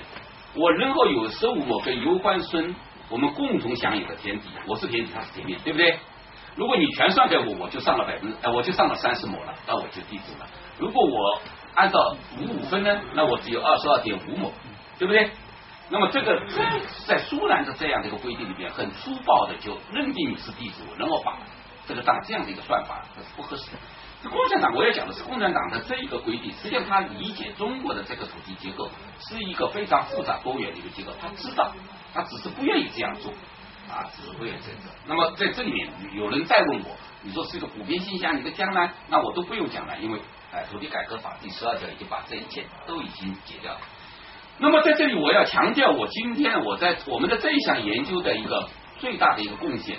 这贡献就是说，今天在这个看起来相当的复杂，在原来我是认为相当的复杂。我们对这个地权结构的清理是从时昌开始的，我没有想到时昌的研究会今天是这样的来帮助我们来理解一九五零年代的这个土地改革，这个非常是完全是没有想到的一个事情。他看起来这是两个两个魂不搭架的一个研究，结果他最后在土土改中，他发展交交织啊交集了。这个看起来非常呃这个复杂。但现在我们已经把它看作是井然有序的这样的一个地主结构里面，地主跟佃农的关系，债权人跟债务人的关系，已经不再是传统解释中的那个阶级关系了。在理论上，如果我们定义什么叫地主，什么叫佃农，还不如定义田地主、普通佃农、相对田面主、公认田面主、绝对田面主。我们不如去做这样的一个定义，对不对？就是刚刚我们讲的这样的一个。我我想讲的是，哎哎，我们还不如在这个地方进行定义，是吧？所以我说，在我的前面研究土改的学者有黄道学的土改研究啊，做的非常的漂亮，影响也非常大，也是我们江西师大的校友，对不对？啊，对，他的所有的着眼点，实际上着眼在这个点上。到底百分之五的地主占有的是百分之七十土地，还是百分之五十土地，还是百分之三十土地，对不对？那我们在讲到秦晖的研究，他讲的是到底有没有那个地主，就也在这一个点上。对不对？他说关中无地主，那也在这个点上。今天我们给大家展现的一个结构是这样的一个结构。我们说，我们超越了原有的研究，我们给大家看一个完全不同于我们的先前人、我们的同辈们的解释完全不同的这样的一个地形结构。这个结构不是我的发明，其实我在大量的引用民国学者的观点，我在引用中华人民共和国土地改革法的观点，对不对？只是我把它统一在这样的一个框架里了。我觉得这个统一非常的有意思，我也是逐渐逐渐的摸索到完成了这样的一个理论的一个建构的一个一个过程。那么我们在在好几条路径上面，在土改，在中国传统制度的这个这个这个这个地权制度研呃研究里面，我们逐渐的让两个研究让它合流了，我们完成了这样的一个啊一个一个一个构造啊这样子，这就是这就是我们讲的啊。那么在实践中，国民政府因为他不承认是公认的田面田，那二五解题失败了。那么共产党是快快刀斩乱麻，将所有的田地主看作罪恶的封建地主，土地改革顺利完成。其实这都是我们这样的话。如果我们理解，如果我们把把土改理解为是个财政意义的土改的话，大家就会更明白一件事情。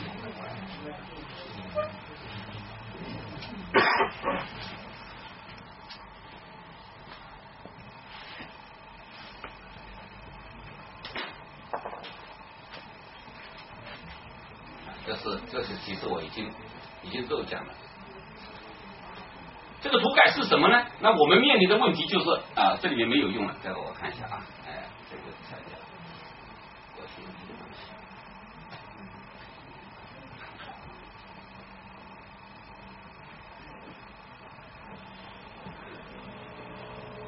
啊，算这里面我开始脱脱脱开来讲，没有没有问题。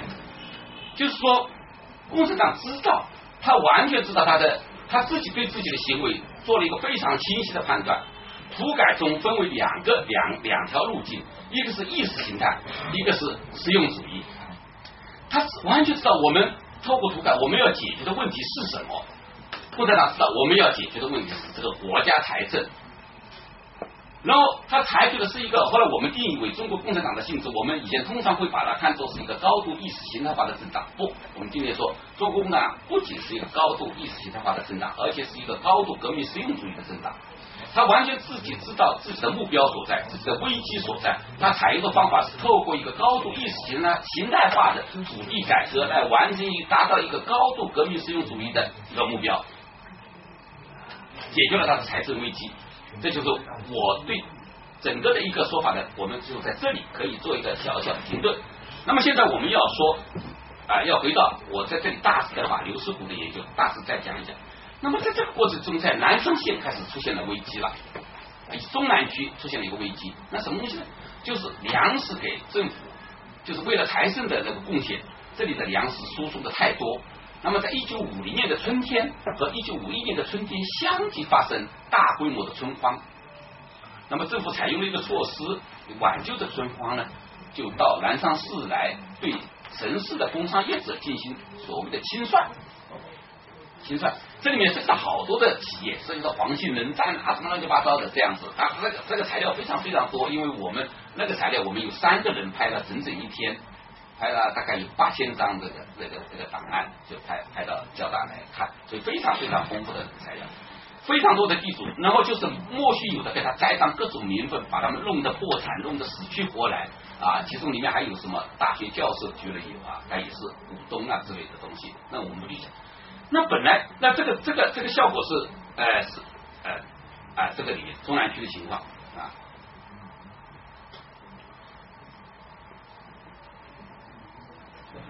到了，当乡村的财富不能支持时，他们就进城。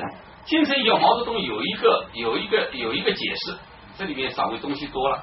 这看起来是，就说我们如果把对工商业者的清算当做是一个危机时刻的被迫之举的话，我们或许能够理解这一切。但是到了一九五一年年底，到了一九五二年，情况开始发生变化了。就说中国共产党可以选择一条新的道路。就说，扶持工商业的发展，通过工商税的方法来积累国家的财政力量，是吧？让这个国家走上一个正轨。但是在一九五一年底到一九五二年初，中央发出了展开了三反五反，尤其是这个五反是打击不法地主，呃，打击不法资本家，行贿偷税漏税。关键是毛泽东有说，他说三反五反清理出来的钱可以打朝鲜战争一年半，啊，生产缺出来的钱可以用在国内建设上，他就是不怕，他喜欢这种杀鸡取卵式的这样的一种思路，这个是。非常奇怪，我们其实是在看，我们经常在档案里面看到新政权杀鸡取卵式的这样的一种以商聚融式的违背自己一再宣称的保护工商业的政策，也以我们现代国家以工商立国的基本理念背道而驰。我们一再看到发生，就很多人也有研究说，共产党保护工商业的政策有啊有非常多，但是在关键的时候，在关键的时候，就是一部分共产党的领导人主张这样，比如刘少奇。但老毛最后决定了整个的一个一个一个一个事情的走向，采取了这样的一个新中国道路的一个选择。这个道路选择就是我讲的，就是说，如果说一九五零年五一年财政危机，或是中国政府采取高征购和强压压榨农村的粮食和现金，那么五二年是可以采用别样的方式。但是五二年实际上。政务院跟财经委曾经尝试对旧税制进行修改，主张公司一律平等纳税，不至三反五反后的工商业发展以及增加税收，遭到了毛泽东的严厉的批评。这样的看来，中共新政权打击工商业的举措，并不是一九五零年代初期的被迫之举，实际上是他的某种理论指导下的有意而为，尤其对毛泽东来讲，更是更是这样。这个就是我们对这个问题的一个一个基本的一个认知啊，一个一个认知。那么，所以我们再联系到，这是一九五二年了，已经到一九五二年了。所以我们这样的一个变局，我们讲计划经济，在这个情况下形成，就是这一个变局的核心可以确定为计划经济，也可以解释为非市场经济，再可以解释为农业经济，更可以解释为粮食立国。它的基本的内容就是国家把粮食作为财政收入之根本，用农业税来支撑国家的工业化和城市化。五二年，全国土地改革运动基本结束，乡村农民不能够再用阶级斗争从地主富农群体来榨取财富，加上民主党派人士的批评，迫使共产党不得不讲农业税又下降到一九百分之一十五。那个百农业税的下降，工商业又没有发展。那么一九五三年，中共中央推出粮食的统购统销，变相的大幅增高增加农业税。这个我一句话叫：一是中国农民成为了一群只剩下口粮的人啊。那么这个中国的。这个悲剧是在这里面开始产生的。我现在做一个简单的一个结论，把今天的呃演演讲的内容做一个呃简单的结论，看一下。就传统中国的压租和点卖的产权交易方式，导致地权分化，并形成了以下结构：股东租店、永店、相对田面、工人田面、绝对田面。以这些权利关系相匹配的权利所有者，构成乡村的阶级跟阶级关系，这就是我今天要讲的。我我今天我们构造了一个中国的新的阶级阶级构造啊。你说因为什么要做阶级构造？因为有地权有结构，阶级就有结构，阶级是跟地权它是牢不可分的。当然你说没有不分这里可以，但不分当然可以。我只说事实上的结构跟共产党所认知的那个结构是不，是多么的不同。然后以此为基点，我们来反思。共产党的土地改革，这是我我的我们的贡献的第一点。第二点，我要讲的是，在土地改革的三个阶段中，以攫取乡村的粮食货币为主要内容的大幅加征、减租退押所具有的财政的性质，才是土地改革的目的所在。这是我希望大家一定是要理解这一点。而分配土地是以虚拟的封建制度、以阶级关系为对象展开，它只具有象征的意义。所以，很多的学者在还在研究。在在研究那样的一个土改的时候，那那我们就觉得没有必要了。还有谁在研究什么动物园呐，之类东西，我们都觉得没有必要。因为你共产党的目的在哪里，我们必须看清楚，是吧？我我我们今天来评价这样的一个运动，我们也有一个非常准确的那那样的一个目标，来来进行一个恰当的一个一个评论。好。乡村财富被榨干后，政府默许农民进城，采用清算的方式攫取工商业者的粮食与货币，做春荒及春耕。这一看起来好像是被迫之举，本来我们能够理解这样的一个临时行为，若却成为新政权解决财政问题的常规措施啊，那就说明这个国家在这个点上它发生了一个大，这是一个大的一个一个方向性的的一个转移啊。那么我呃继继续讲，就是中国经济跟中国财政以农业为本。梁氏立国的方略由此而形成。当然，我梁氏立国，我们后面涉及到我们的对统购统销政策的整个理解。我们有很多论文，我自己我学生有两个硕士论文，我自己也写了，写了一两篇论文，我想写几篇论文呢，就是讨论这个统购统销。那我想，在这样的一个情况下，我们就完成了大致完成了我们的对于土地改革和新中国这个建国道路的一个一个初步的研究。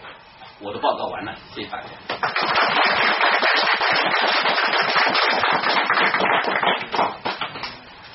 呃，看起来这个曹教授是演讲的高手啊。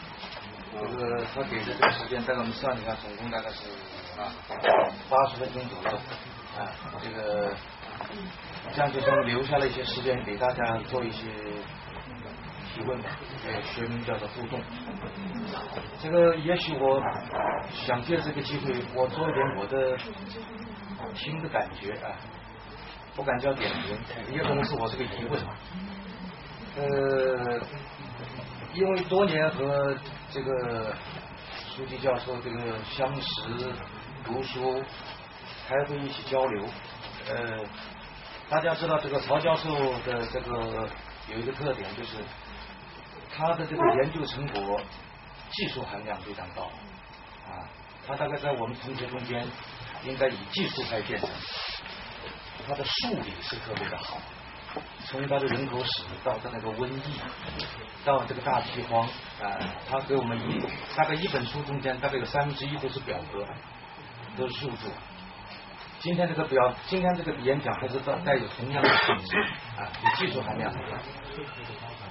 再一个呢，就说这个技术含量高的东西呢，就要求对他所有的表达的这个概念。内在的逻辑性，乃至他使用俗语的这种规范性，其实它本身在文章中间是要有很严格的规范，而这种规范有时候在八十分钟中间未必能够充分的表达出来，所以可能我个人最强烈的一个愿望就是希望尽快的看见他文章的本身啊，文章的本身，因为刚刚曹教授很明确的给我们简单的回顾了一个学术史。就是从一九二零年代以来，我三零年代以来，就中国一批很多其中是共产党员嘛，做社会经济史的人啊，这个包括那个孙冶方这些人，当年其实都在做这样的工作，包括国民党的中央研究院，包括南京所是吧？南南南京那包括一些美国人，都在面临一个中国一九二零年代以后，关于中国到底社会为什么这么贫困，为什么这么大的阶级对立倾向？这个土地，这个国民党北伐也要考虑一个问题，到底谁是我们的革命对象？啊，看一看这个去年前年得奖的这个人间正道十三章，就知道这个对这个革命中有一个重新的解答的一个思路。呃，这是我想这篇文章的这个理论意义和这个探讨意义，乃至于美国学者把它再请到哈佛去做演讲，可能都是因为看中了这个一个理论上的一些新的建构。呃，尽管我对曹教授很了解，但是我还是刚刚一直在看。我大概在前四十五分钟，我一直在坐飞机啊，就是我一直想捕捉他前面为什么去讲那个整个的那个这个田面权地面权。大概我到了四十五分钟，我慢慢悟到了，他他在告诉我们一个什么东西？大概讲到什么时候在就悟到了呢？就是讲退压，退压等于什么？我我一句话就就叫。先挤出硬通货，就是国家需要是银元，大概就是这样。国家需要财政，对，因为国家的财政是国家的财政是要拿钱来支撑的。嗯。那个时候有很多东西可以变换财政。我们曾经在学校里组织一批本科生做过一些一个七个月的工作，我们就把一九四九年的六月二十号开始，就是南昌解放以后开始出第一期《江西日报》，而不是民国《江西日报》。一直做到一九六六年的五月一十五号，就是发布那个五幺六通知的前一天。我们想看那个报上有多大，在报道江西师范学院，我发现有五十六万字在报道江西师范学院。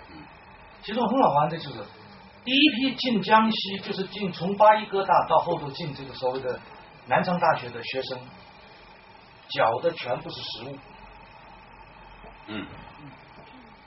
而且有个很学费是吧？对，有很复杂的一个换算方法，全国有个计算方法，一开始连我都不懂，为什么不实物呢？蒸的粮食，谷子还是是谷子的。呃，我今天那本没有带来，不止谷子，有多种计计算方法。后来我就去查相关的研究资料，才发现有个折算的方法，然后折算成你进来要交多少钱，根本不是交一个我们典型的或者用一种货币来做。而那个时候，我自己作为有家庭有这个背景，我就知道，那个时候共产党的干部是发的，有的时候不是发钱，完全是发食物。供给式的初期都是食物，从衣服到吃的东西是发食物，所以其实那个时候的国家财政并没有一个这么大的一个支撑能力。所以我到那个两个两点二十五，就是四十五年之后，我开始知道了，就说就是国家财政要银元，就要先在这个第二个阶段先把银元挤出来，先不要开始分地，先不要分地，先我们现在折腾一下医院，我们把原来或者说把把它分地不，解决当时的问题不。解决问题。对对，我我这个时候慢悟到了，为什么他前面始终在讲地权的问题啊？所以这是我可能是到这个时候才这是算明白一点。这是两点，第一个是地权结构是我的一个贡献，第二点是土改干嘛？对，对，你听懂了第二点，第一点没听懂。哦，于是我就在想，我就在反思。假设我做这个演讲，我可能会改变你的结构啊，我就可能先把我的宣传掏出来，就是到底退压是干什么？讲完了以后，再倒过头去讲第一个阶段，因为我对你这个讲这个题目，我有个认识是这样的，因为你讲对土改运动的再认识，对不对？那就说你有个概念叫做土改运动，对不对？我们任何一个做演讲、做题目的人，当你在使用这个名词的时候，在你讲土改，其实你一开始上来，我们大家都对土改有个基本认识，是吧？就是要把土地分给农民，无地的农民，然后打倒地主，然后扶起一个新阶级来支持新政权，这是我们一般的土改运动的概念，没有错。但是我们不可否认的是，的确共产党后头是做了这件事情，没有错吧？好，如果是这样的话，那其实我就在想，你在讲什么？也可能你在讲前途改不是。啊。假设哈，如果这就要定义了，又回到我们这就要定义了一定对吧要不定义就变对，所以就是问题这样了我的印象就是，我也可以进去叫叫前途改。你可以叫，但是我还是？或者说或者说你这个贡献在哪里？你是对土改运动进行了阶段性的、渐进的、细致的分析，怎么怎么最后完成了一个大家最后认识这个土改对。我觉得这样可能我就我就找到了我跟你对话的地方了，对吧？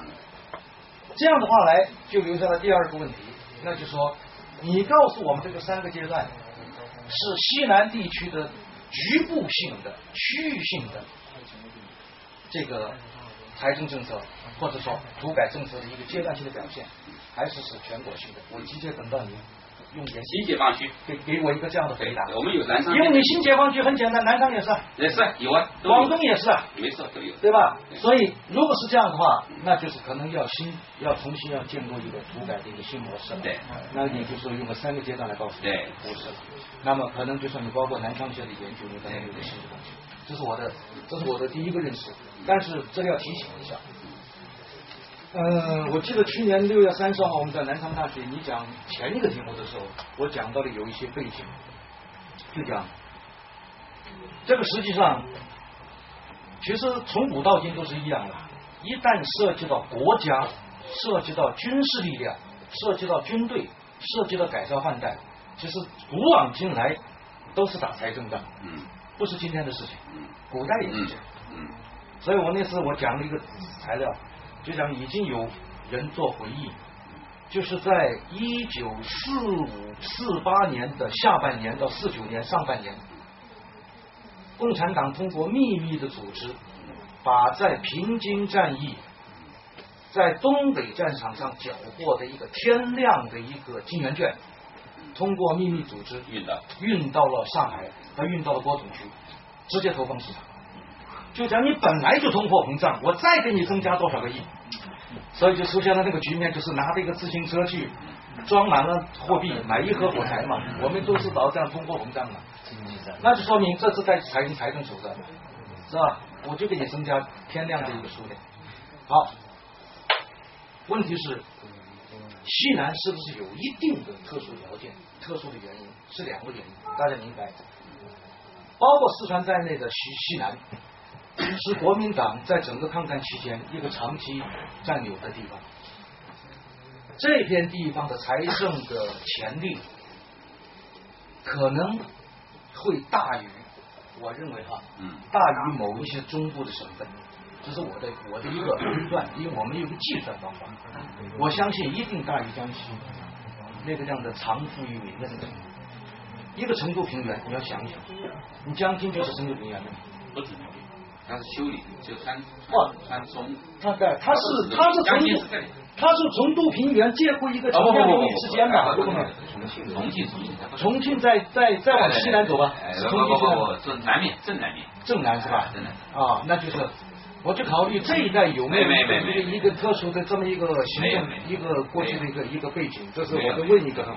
因而这样就可以看出来，回答的问题是需要是不是一个大陆性的普遍的境内的这三个阶段啊，或者说新解放区，其实新解放区远远大于老解放区，对吧？没问题吧？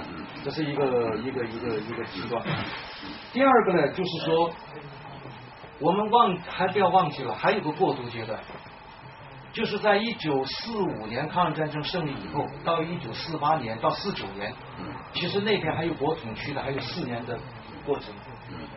那四年中间，那一边的财政政策的本身的一个支持力度，因为我曾经给你提过，一九四八年、四九年，江西省政府也自己也在搞土改。而且什么地方在搞土改呢？银行系统在操纵着搞土改，土改政策，土改政策出出笼了，后来他就来不及了，就变成了一个有理论、有希望而没有操作的一个事情。这个全部都在一九四九年的经济研究参考上，已经出来了完整的土改方案。所以就讲，可能那一个土改过程，也是不是对后头的这个过程，包括对就是曹教授讲的这种有没有具体回应，或者说也有没有考虑到一些，因为既然三十年代的经济政经济学家都会考虑了那么多，这些人做政策的时候也不一定都会空穴来风，他也是有些依据的，因为他要首先要测量土地嘛，所以后来国民党搞过一些。这个土地规划呀、测量啊、航拍呀，都是这个过程造成的。所以我就在想，可能我要问的西南这部分有没有一些特殊的这么一个时代背景啊？这是第二第二个问题。这个，但是呢，就是说，毫无疑问的可以看得出来，大概第三个阶段是达到了一个阶级阶级划分的目的，对吧？创造出一个新的领导阶级或者新的革命阶级。那个过程毫无疑问是是是是是是存在的。那么这就是说，如果把这个曹教授讲的这个刚刚给我们的一个阶段性研究成果，我们是把它看作是有超越呢，还是对一个阶段性的细分和提出来的一个在这个整个一个叫土改运动的过程中间，应该注意到不同时间、不同地点的问题呢？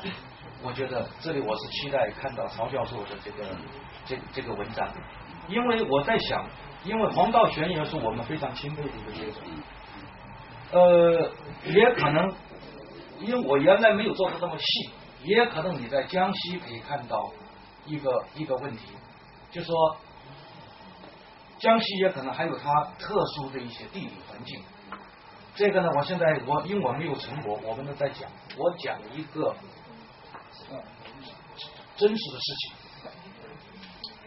我的岳父是江西老地下党的一个青年学生，后来他在一九四九年的下半年就参加了赣西南地区的这样的土改运动，后来很快就变成了一个县一级的副县一级的领导，他就在万安县领导他万安县三区土改工作队的负责人。他讲了一个事情，因为他最近回忆录出版了，嗯，啊，不是出版的，就是印行了。嗯嗯嗯，这个章能送一本给我们。这这个章节就叫给康克金家改成分。嗯啊，嗯他怎么呢？那时候他在万安县委了，然后突然间有一天，万安县委的办公室就转了一个一封信来说，朱德同志来信了。嗯为什么呢？他朱德同志提出来说，康德金同志家的成分搞错了。嗯哎，他说我们是根据贫下中农的意见的，那时候叫贫协吧，大概是这样的机构农民协会农民协会啊，这个就说怎么样，然后他就到那调查，那么农民说没有错啊，他们家就是地主啊，啊，好像是画的是妇女。啊，啊，破产地主。啊，后来也是按照那个解放前三年那个计算法和计算出来的。后来他说：“你看，谢牧师就说，你看朱德同志都说了，然后说你们去做做工作吧。然后他就去做第一道工作，做了以后呢，大概好像就把他们家改了一下，改低了一点，好像是改成了妇女。嗯，因为最后没有扩展地址。然后呢，就寄到，后来寄到寄到了北京。嗯过那时候又回了封信说，他们这同说他们这样还不是富农，结果又跟贫下中农的商量，就把它改成了上中农。于是我们就在想，那个万安县的那个石塘乡，不是不知道川哥启同志家庭，对吧？为什么会把他们家划成罗塘乡，罗塘乡？为什么会把他家划成地主？也是有依据的。那么后来因为有朱德、有康乐金同志这个革命的关系，嗯于是就把它一改再改。跟我们就在想另外一个问题：土改的那些地主，到底是在一个局部地区是按什么标准分出来的、划出来的？未必是按照一个政策的完全划分，可能有一个其他的因素在内。我现在大概的一个基本的一个看法，就是矮子里面挑高子。这个可能其中这个最后啊，因为这个你当然这个现象有当然我拿你这个理论模式，我就显得很粗放了。但是我就在想，问题是在多大的范围的矮子来挑高子？这是我现在已经着手在做的，因为我最近这里面我说这个女同学，我就要看在多大范围之内划分阶级成分，是以村呢，还是以乡呢？啊，否则怎么会把一个朱德的丈母娘家给推出来呢？农民也是有依据的，啊，因为在一个小范围之内，其实人们的对谁家有财产，其实心里是非常清楚的，而未必一定都是按照一个政策来做。啊，这个所以，但是我还是回到一个很保守的一个观点上来说，因为我没有一个数据来说，这个话肯定是一个很粗放的话，但是我在想，一个空间里面的土改是怎么形成的？我我可不可以插点嘴呀、他这样的我结束了话啊，我结束了，结束了。他 这样的话就消解了我今天的这个演讲，这样已经消解了。他的意思，他回到那样的一个观点里面去。因为我们也在讲，哎不不我我们其实要问的问题嗯，说农民是否理解这个结构？我是当然，我对江西反而我不太理解了。江西的点、田地田面、活脉、绝脉、压，这个东西到底呈现怎样的状态？如果这个状态，我们说我们今天要做的是，在我这个把我们这个结构，我们把它放到一个特定的时空里面去，放到江西这个村庄上面去，我觉得这样的意义才有。不要就那样的调查没有变得没有意义了。我们反过去从地权结构入手，再去看一个小村庄的东西，因为学术要进步，对不对？你不能再用那个你的那种呃感性的东西去我们去检验它，必须就要我今天已经告诉你了，江西有一个点，就是还有一个有有一个地权结构的问题，我们是不是把一个地形结构再回到一个小的一个村落里再去检验它？我说就是这样的一个思路才是更更更合理的推进性的一个思路。当然你可以否定这个村上根本没有你这样的，但是我们知道。以前那个电力做这个研究，不是关于江西的鼎的问题，那我们已经看到鼎是什么？鼎是压金嘛，那从清代讲以来的这个亚洲字，对不对？那个亚洲字是什么？是跟我这个不一样的吗？那我们可以讨论呢，对不对？点有没有？对吧？应应该是有嘛，肯定是有。好，点有跟点有，那中间两个状态会不会有？对，我们一系列的问题就是也有我们是类似于我们的相对界面、绝对界面，这个模型是否在江西能够东西，这就是我们面临的新的问题了。我倒觉得是这样。好，我我我无意消解你，绝对理解。赶快因为安慰一下，因为因为这样的话，这样的话就罪莫大焉是吧？所以我就为什么期望看见你的那个论文啊？因为这样可以在一个很严格意义上进行讨论。这个那这样，这个大家都是这个呃有心从四方来，那么下面的时间就应该开放给大家，好吧？我们就用举手来来处理这个问题了。一个问题啊，问一个问题，你要问第二个就等着我回答了再问，否则我会忘掉。呃，就是，你看现在就是中间那那两个点，还还还有那个就是地主和农民，因为第三人，然后比较愚钝，没有太听懂他们在讲。你说这个吗？呃，啊，等我再来讲一下。我现在问起来有多少多少人没听懂？就这点是没听懂啊？多少没听懂？我再看一下。啊，那直接讲一下，再讲一遍啊。嗯。那我我来说，就是我们以，当然我我我首先要讲，所谓的这个地权结构不完全是由押金来制造的，但押金是可以作为一个呃一个一个形态来把这个东西进行一个统一性的描绘。那么，所以我们这张表叫做押金押金押金与地租率的关系。押金与地租率的关系，明白啊？那么这根轴 x 轴表明的是一个押金的数量，那么 y 轴表明的是地租率的多少高低，明白吧？啊，这样，当你在不交押金的时候，你的地租率是百分之五十，就正常的百分之五十，这是我们通常的状态，好不好？我们用用用一个标准状态来讲，当我们交到了所有的田面，就点发生点的情况的时候，当我们开始就是点卖掉这个土地的时候，那么我们所获得的地租是什么呀？是零，对不对？这个明白了吧？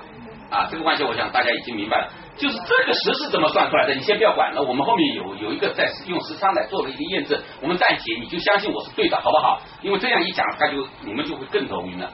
那我现在就在这两个点上，我再讲，大家要明白，当我交了长，我们交了。地租以后交了，哎，交了押金以后，理论上我们获得了一种永电的权利。这个永电的权利就是交了，就是说我如果不欠租，你是不能夺我的店，不欠租不夺店，这就叫永电。但这个永电不能让你去转让这个店权，如果你转让了店权，你就获得了某一种权利，就获得了所有权的一部分。啊，这个我们就把这样的一种行为叫做相对甜面，就是它有甜面权了，但这是相对甜面权。这个不是我讲的，这个我有一个专门的论文，也是从民国人的话里面把它抽抽提取出来的，明白吧？当你的押金交的更多，交到四担的时候啊，四百四百斤的时候，交到四担的时候，那你获得的田面就是说，那你交的地租就更少了，明白？你交的地租更少了，这里还有一个店。还有一个佃农，或者你自己就是佃农，可以的。你自己佃农，那你只要交百分之三十的正常的百分之三十给那个田地主，明白？田地主再交掉税，剩下的百分之二十几就是他，就是他的收入。但是呢，因为你有了，你有了百分之，你只要交百分之三十的这个正常百分之三十的地租，那实际上你就获得了一个再把这个土地租出去获利的空间，明白我意思吧？你只要交百分之三十正常，那通常你再给别人租给别人去种的时候，那个要交百分之五十嘛，那你不是还获得百分之二十空间吗？这个结构是这样造成的，所以在这样的一个结构里面，我们讲国民党的二五减租失败在哪里呢？失败在。他说我要三七五减租，二五减租也是三七五减租，就是我把地租从百分之五十降到百分之三十七点五。哇，那个田地主高兴的不得了，你来降，他本来只拿到百分之三十，这我还增加百分之七点五。他因为他把田中间那个田这个田面权呢，他们是不承认的，因为一物只有一权，中国是一物有有两权呐，你知道吧？所以这这下就乱套了。那我在一篇论文里面专门在描述这个状况。好了。那这样的话，那大家就明白了。实际上，我们在建立我我在讲我的新阶级结构，是说，是普通佃农跟田地主，相对田面权人跟田地主，公认田面呃田面权人跟田地主，绝对田面权人跟田地主，是这样一个结构。这个结构不是封建地主和佃农，不是在这一个点上。我讲黄道学，讲秦桧，他们都在这一个点上进行争论。今天我的做法是把一个结构推出来。讲乡村的社会地权是这样的一个结构，所有的土改就在这样一个进行。那共产党我要再说的是，共产党管你什么结构？因为他的目的不是要清理这个这个地权关系，他要是拿钱，他要是清理那那要获得财政，你明白吗？所以这个东西，在我我我用表扬的话说，快刀斩乱麻。国民党在纠缠纠缠搞不清楚了，结果他失败了。共产党啊，这有什么关系？就地主嘛，一刀砍下去，明白吗？因为他的目的不在清理这个关系。这个亲密关系他清理不出来，要得要等曹书记把这个研究出来理论。我其实他话语讲过了，他其实原来也蛮清楚的。我已经用土改法的第十二条已经是有本账了，哎，他有一本账的，他不愿意去搞，那样搞就没有敌人了，太啰嗦了，那也没有封建地主制了。他不在，他的目的不在那个地方，他要财政。你看我这样的一个发现跟后面财政，它发生了有机的联系了，对不对？哎，那我们就可以涂改，我们就相当相当清楚。当然，这个故事里面，这个整个结构，这个叙说里面，应该还有很多的细节要补了。但是我要告诉大家，曹书记绝对不去补这个这个这个这个这个小缝隙。曹书记要勇敢的往前走，后面丢下让你们去做，对不对？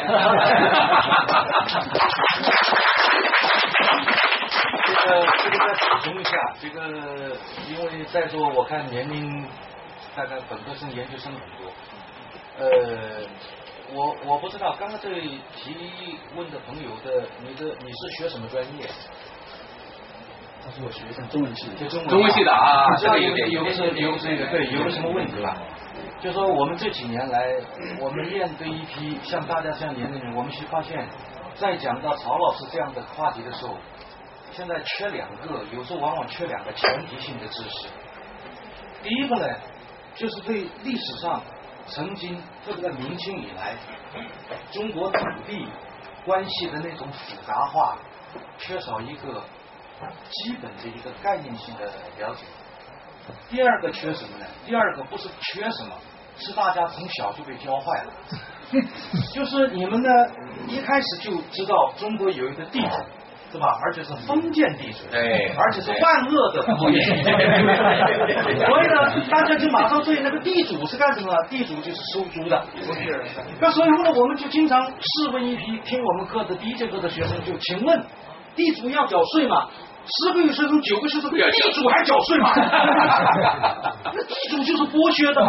那么问谁来缴税呢？他就答不出来了。所以这里有三个问题，就是各位是否清楚什么叫租，什么叫税，或者叫什么叫赋？嗯这中间牵扯到，这样有个基本条件了解以后呢，你才知道，其实中国已经不是一个地主跟佃农，一个地主跟佃农之间有三个地主，三个佃农。一个佃农租的土土地，再把它租出去，那就二地主。中国可以达到四地主。这个关系已经错综复杂，而大家要读曹老师的书是这样，要读个系列。曹老师基本的认定前提啊，这是我对他的解读。他认为明清以来，他整个民间社会发生关系是个比较理性的关系，是个合理，是个合法的合理关系。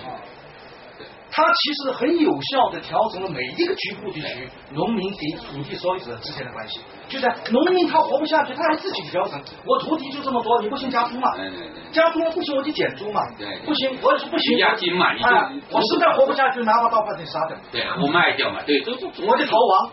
农民有自身的理解，尽管有时候这个这个有他的处理方式，有时候是很痛苦的，嗯我们知道，包括那种我们看见在这在福建西部到明清上，居然还可以保留出业权，这是很野蛮的。嗯但是你想想，在那个地方，我们光强调了出业权，没有强调出业权的人得到了什么，往往就把这个一个经济关系的另外一方，那个土地所有者，变成了一个凶神恶煞的形象。这个问题为什么我们看得这么重？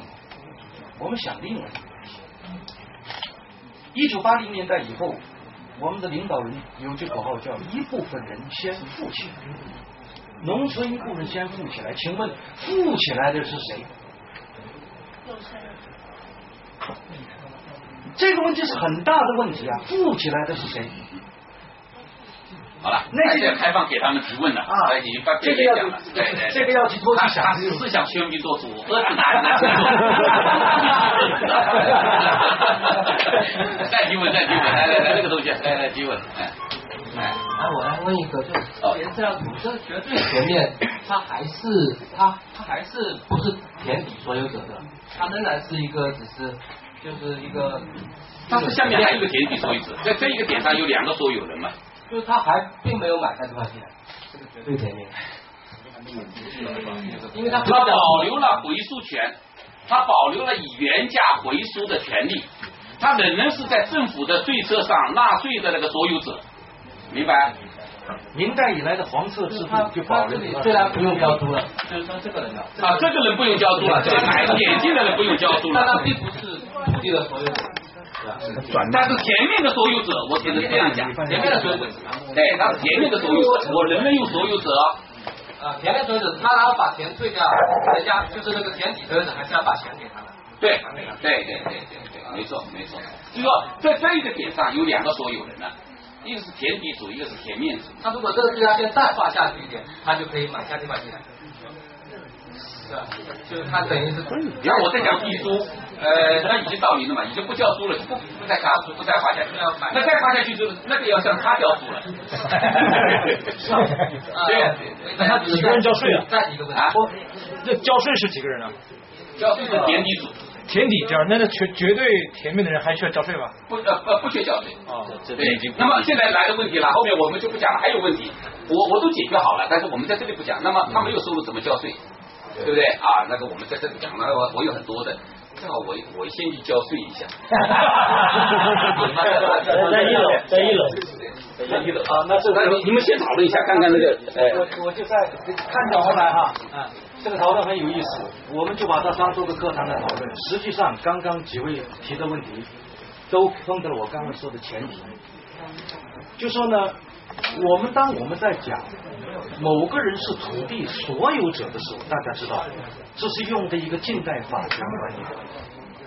你在农民买的契约中间绝对看不到所有者这个词汇。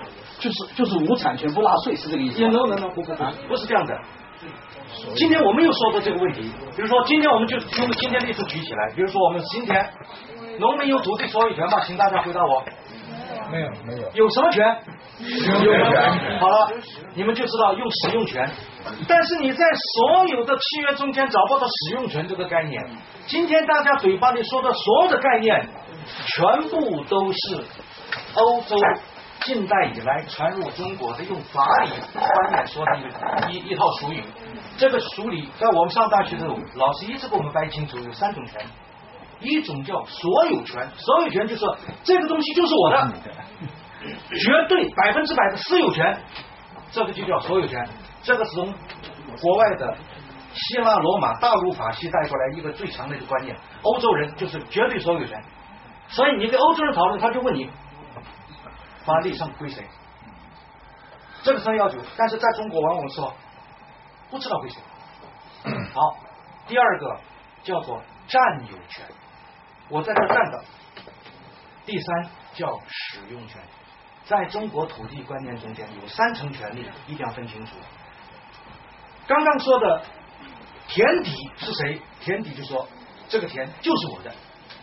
这个人从明清至少宋代以来，国家保护的私有是合法的，这个权利就是你是纳税者，这个人你就是地主，用我们话说你就是地主。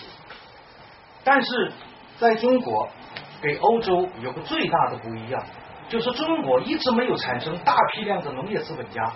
就说呢，这个中国的农村里的地主，从宋代以来都是普遍的形态，叫做租佃地主。比如你可以有一万亩地，但是他绝对不开农场，绝对不是一个企业家，不是说今天我组织一大批人来播种，明天要撒播，后天要去除草，再后天要去收割。我不经营，很简单，底下做了 N 个农民，一万亩地，你租五十亩，他租一百亩，你们拿去租。我跟你们的关系就是一样，到时候明年收割以后，把租金拿来，把把食物交过来。中国占主流的地主是租佃地主。五十年代的时候，上个世纪，像山东大学的罗伦他们就告诉我们，中国有没有经营地主，有没有农场主呢？发现曾经有过，但是在中国这个农场主做不下去，最后发现都变成了租佃地主。实际上，在曹老师谈这个问题，是在中国以租佃地主占主流的情况下说的一个问题，这是中国的现实。嗯于是就出现了一个问题，就是他有地，我就说了，好，我规定我一年一季度交给他两担珠子，就算一百斤，交给他两百斤，但是我上面可以生产 六百斤，嗯于是就来了一个这位老兄，他就说：“你把土地再租给我，我再给你交租金。”哎，我突然发现他交了租金以后，我做了什么都不干，我白得两两百斤租子，那何乐而不为呢？租给他，他如果还有盈余，他再租，在下面呢就是第四个地主。中国的产权关系层层慢慢的往下租，这个解释有点对我的研究的有点庸俗化。这里面必须把一个货币的，把一个货币的这个这个到底是我是投在市场上，我还是投在租地里面，我还是为押金？那这里面有个我今天要展示的是这个复杂的关系，对不对？对，所以说稍微要他讲的以前都不错，在今天我这个研究出来以后就有点不大对了啊，这个 庸俗化的另外一面就叫通俗化。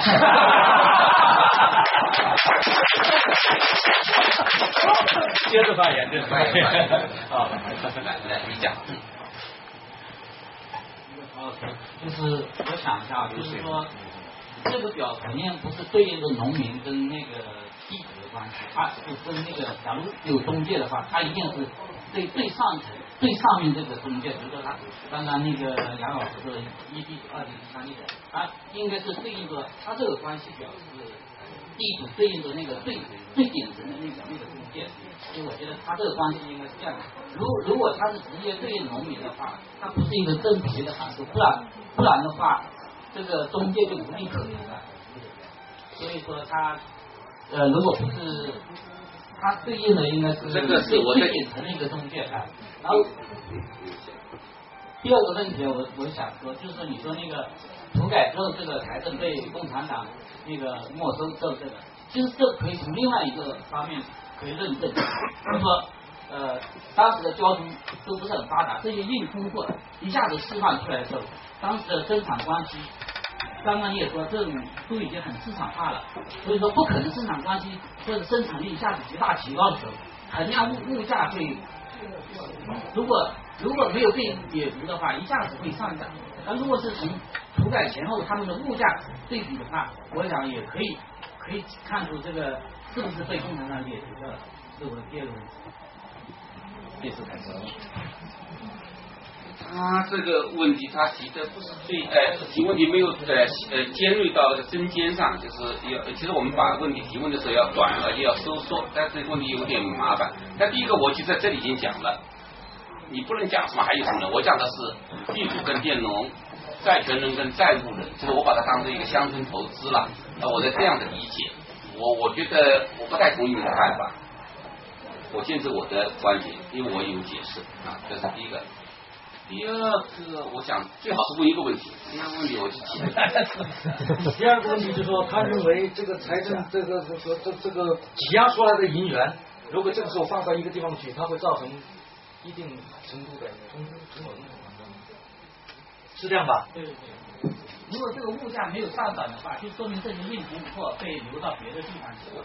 这个也这个也可能我我可以这样试图讲，解答一下这。个哎，我有研究，我在因为我原来就设想了一个问题，就是其实在一九五零年代初期的这一年之内，中国有个非常用钱的地方，就是有一个地方正在打仗，那个地方要巨大的朝鲜战场军费，巨大的对他极度来说，这个你用钱用到哪里去，对他极度来说影响大。但是他的挤出来的硬通货，这个对这些释放出来对压这些压力退出来以后，一下子会造成很多这种货币在在在当地，所以国家财政可以把银元解走啊，拿走，不会在当地完全可以拿走。国家是把银元取走的呀，不是留在当地，不是留在当当地，可以冻结的对呀。的冻结以前的国家财政当地是农民突然钱民突然变得没有钱了，对突然呢财富不见了，就一夜之间我们就蒸发掉了，就这个这个说是，就一夜把你打到，不是打到解放前了，一夜把你打到好比这样子一夜之间就没有一夜之间没有，对对到中央，一旦进入国家财财政制是完全可以在全国调剂。当初有这么大的能力，币制改革是吧？哪个？币币制改革，这个还不到币制改革，没有到一一一元改一万的，没有到没没没没还没到没没没那个没有到那个时间，远远没有到那个时间，不是那个问题。不是不是不是这样。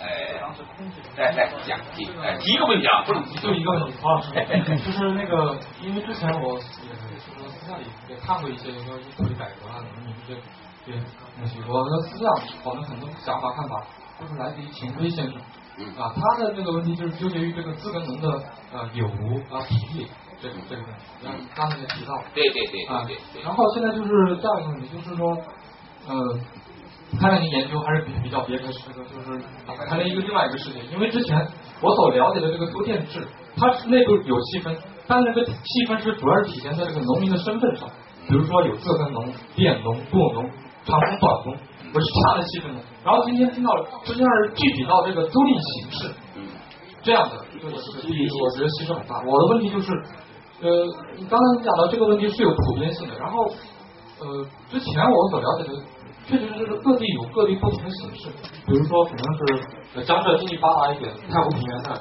那租佃制就是自耕农比较发达，租地制反而不不不那么啊。然后最最特特别的就是那个哈，就是在广东那边有，他们实际上是从晚清一直到建国这个时代，他们是比较特别，就是不是说是租佃制发达，也不是说是自耕农多，而是一种足疗工厂比较发达。然后像这种情况下，它这种内部足疗工厂内部的租赁形式到底是怎么样的？就是说，它以小共同体抱团的这个这种纯粹的，它是有一种血缘亲情，这个这个社会维度在在发生作用。如果就是说，我们用这种单纯的经济买卖，就是说市场的这个东西来套那一层，解释那个足疗工厂它到底是什么样一个状态。我的问题就是这个。对，这个前面是讲多了，就是直接问说明，直接问说明的问的很好，就是这一块。广东我们也想这样的一呃，我们在广东的结构里面，将来将来这样的一个模型将会面临怎样的挑战？我没办法讲到。对对对对，我我其实还不是不清楚。但是话又讲回来，但是我要我最近在完成的任务里面，我告诉你，我研究的时长这个点，实际上时长是一个也是中途拥有相相当多的地产的一个一一个地方。时长，我我做的时长跟寻乌的对比，那寻乌我看到这两个地方的呃这个产业结构跟社会结构是相当高度的一致，已经到了寻乌了。那么现现在寻乌能不能跟广东连接起来？你看在很多在工厂方面他们是可以连接的，在这个点上。所以我个人认为，并不是有所所谓的地域地区差别可以来来覆盖的。我倒个人认为这是一个共同结构，否则共产党的那个土改法的第十二条不会有那样的文字的规定。我相信这一点，这是我为什么今天要反复的提出来共产党的那个土改法的问题。那我期待您更有更多的成果。我肯定不再做下去，我期待后面有人跟进。这个也可能，这个这个同学，你这个时常问题也可能不要到广东。你们知道这个曹老师他们会用的一种材料，就是在这个叫做中国西，就是叫做西南局那个土改的那那那个小啊，对对对对，是是。那个里头曾经高度的盖过了张国公老师家里那个县，说他那个祠堂田高达百分之七十对对对八对对。你到他们家就这样长的，我整个一个县，嗯，什么意思？就是说，实际上这个祠堂是另外一个系统形成的，另外一个历史过程的东西没有问题。但是，即便是这张田，也不产生农业资本家，也是以租佃为主。对对对，仍然会出现这样的分化。还是用对对真正操作工作方式，请大家记得，这个是已经被无数研究者证明的。中国宋代以来的主要农业制是租是租佃制，嗯嗯，这个前提是没有区别的。当然是晚餐，所以。不管那个田地主是个人还是一个宗对族，没有问题。对，那么地主的身份不一样，你这对不对？个课题就是以后如果你去操操作的话，就要注意这个问题，就走到了另外更细的一个部分，就说宗族是什么了，那就另外。嗯嗯嗯嗯在很多地方，像我们跑到宜丰县，嗯我们进祠堂，人家说什么是祠堂？这个真好玩，跟他有跟研究有关系。他说祠堂就是死地主，一个虚拟，不是，他就认为很多人死了以后捐了一份田产进去，他说那里有一堆死地主的。其实我们活着人土改的时候，不是想抓死地主，想抓活地主在哪里？那个才是斗争对象嘛，我才要分他的东西嘛。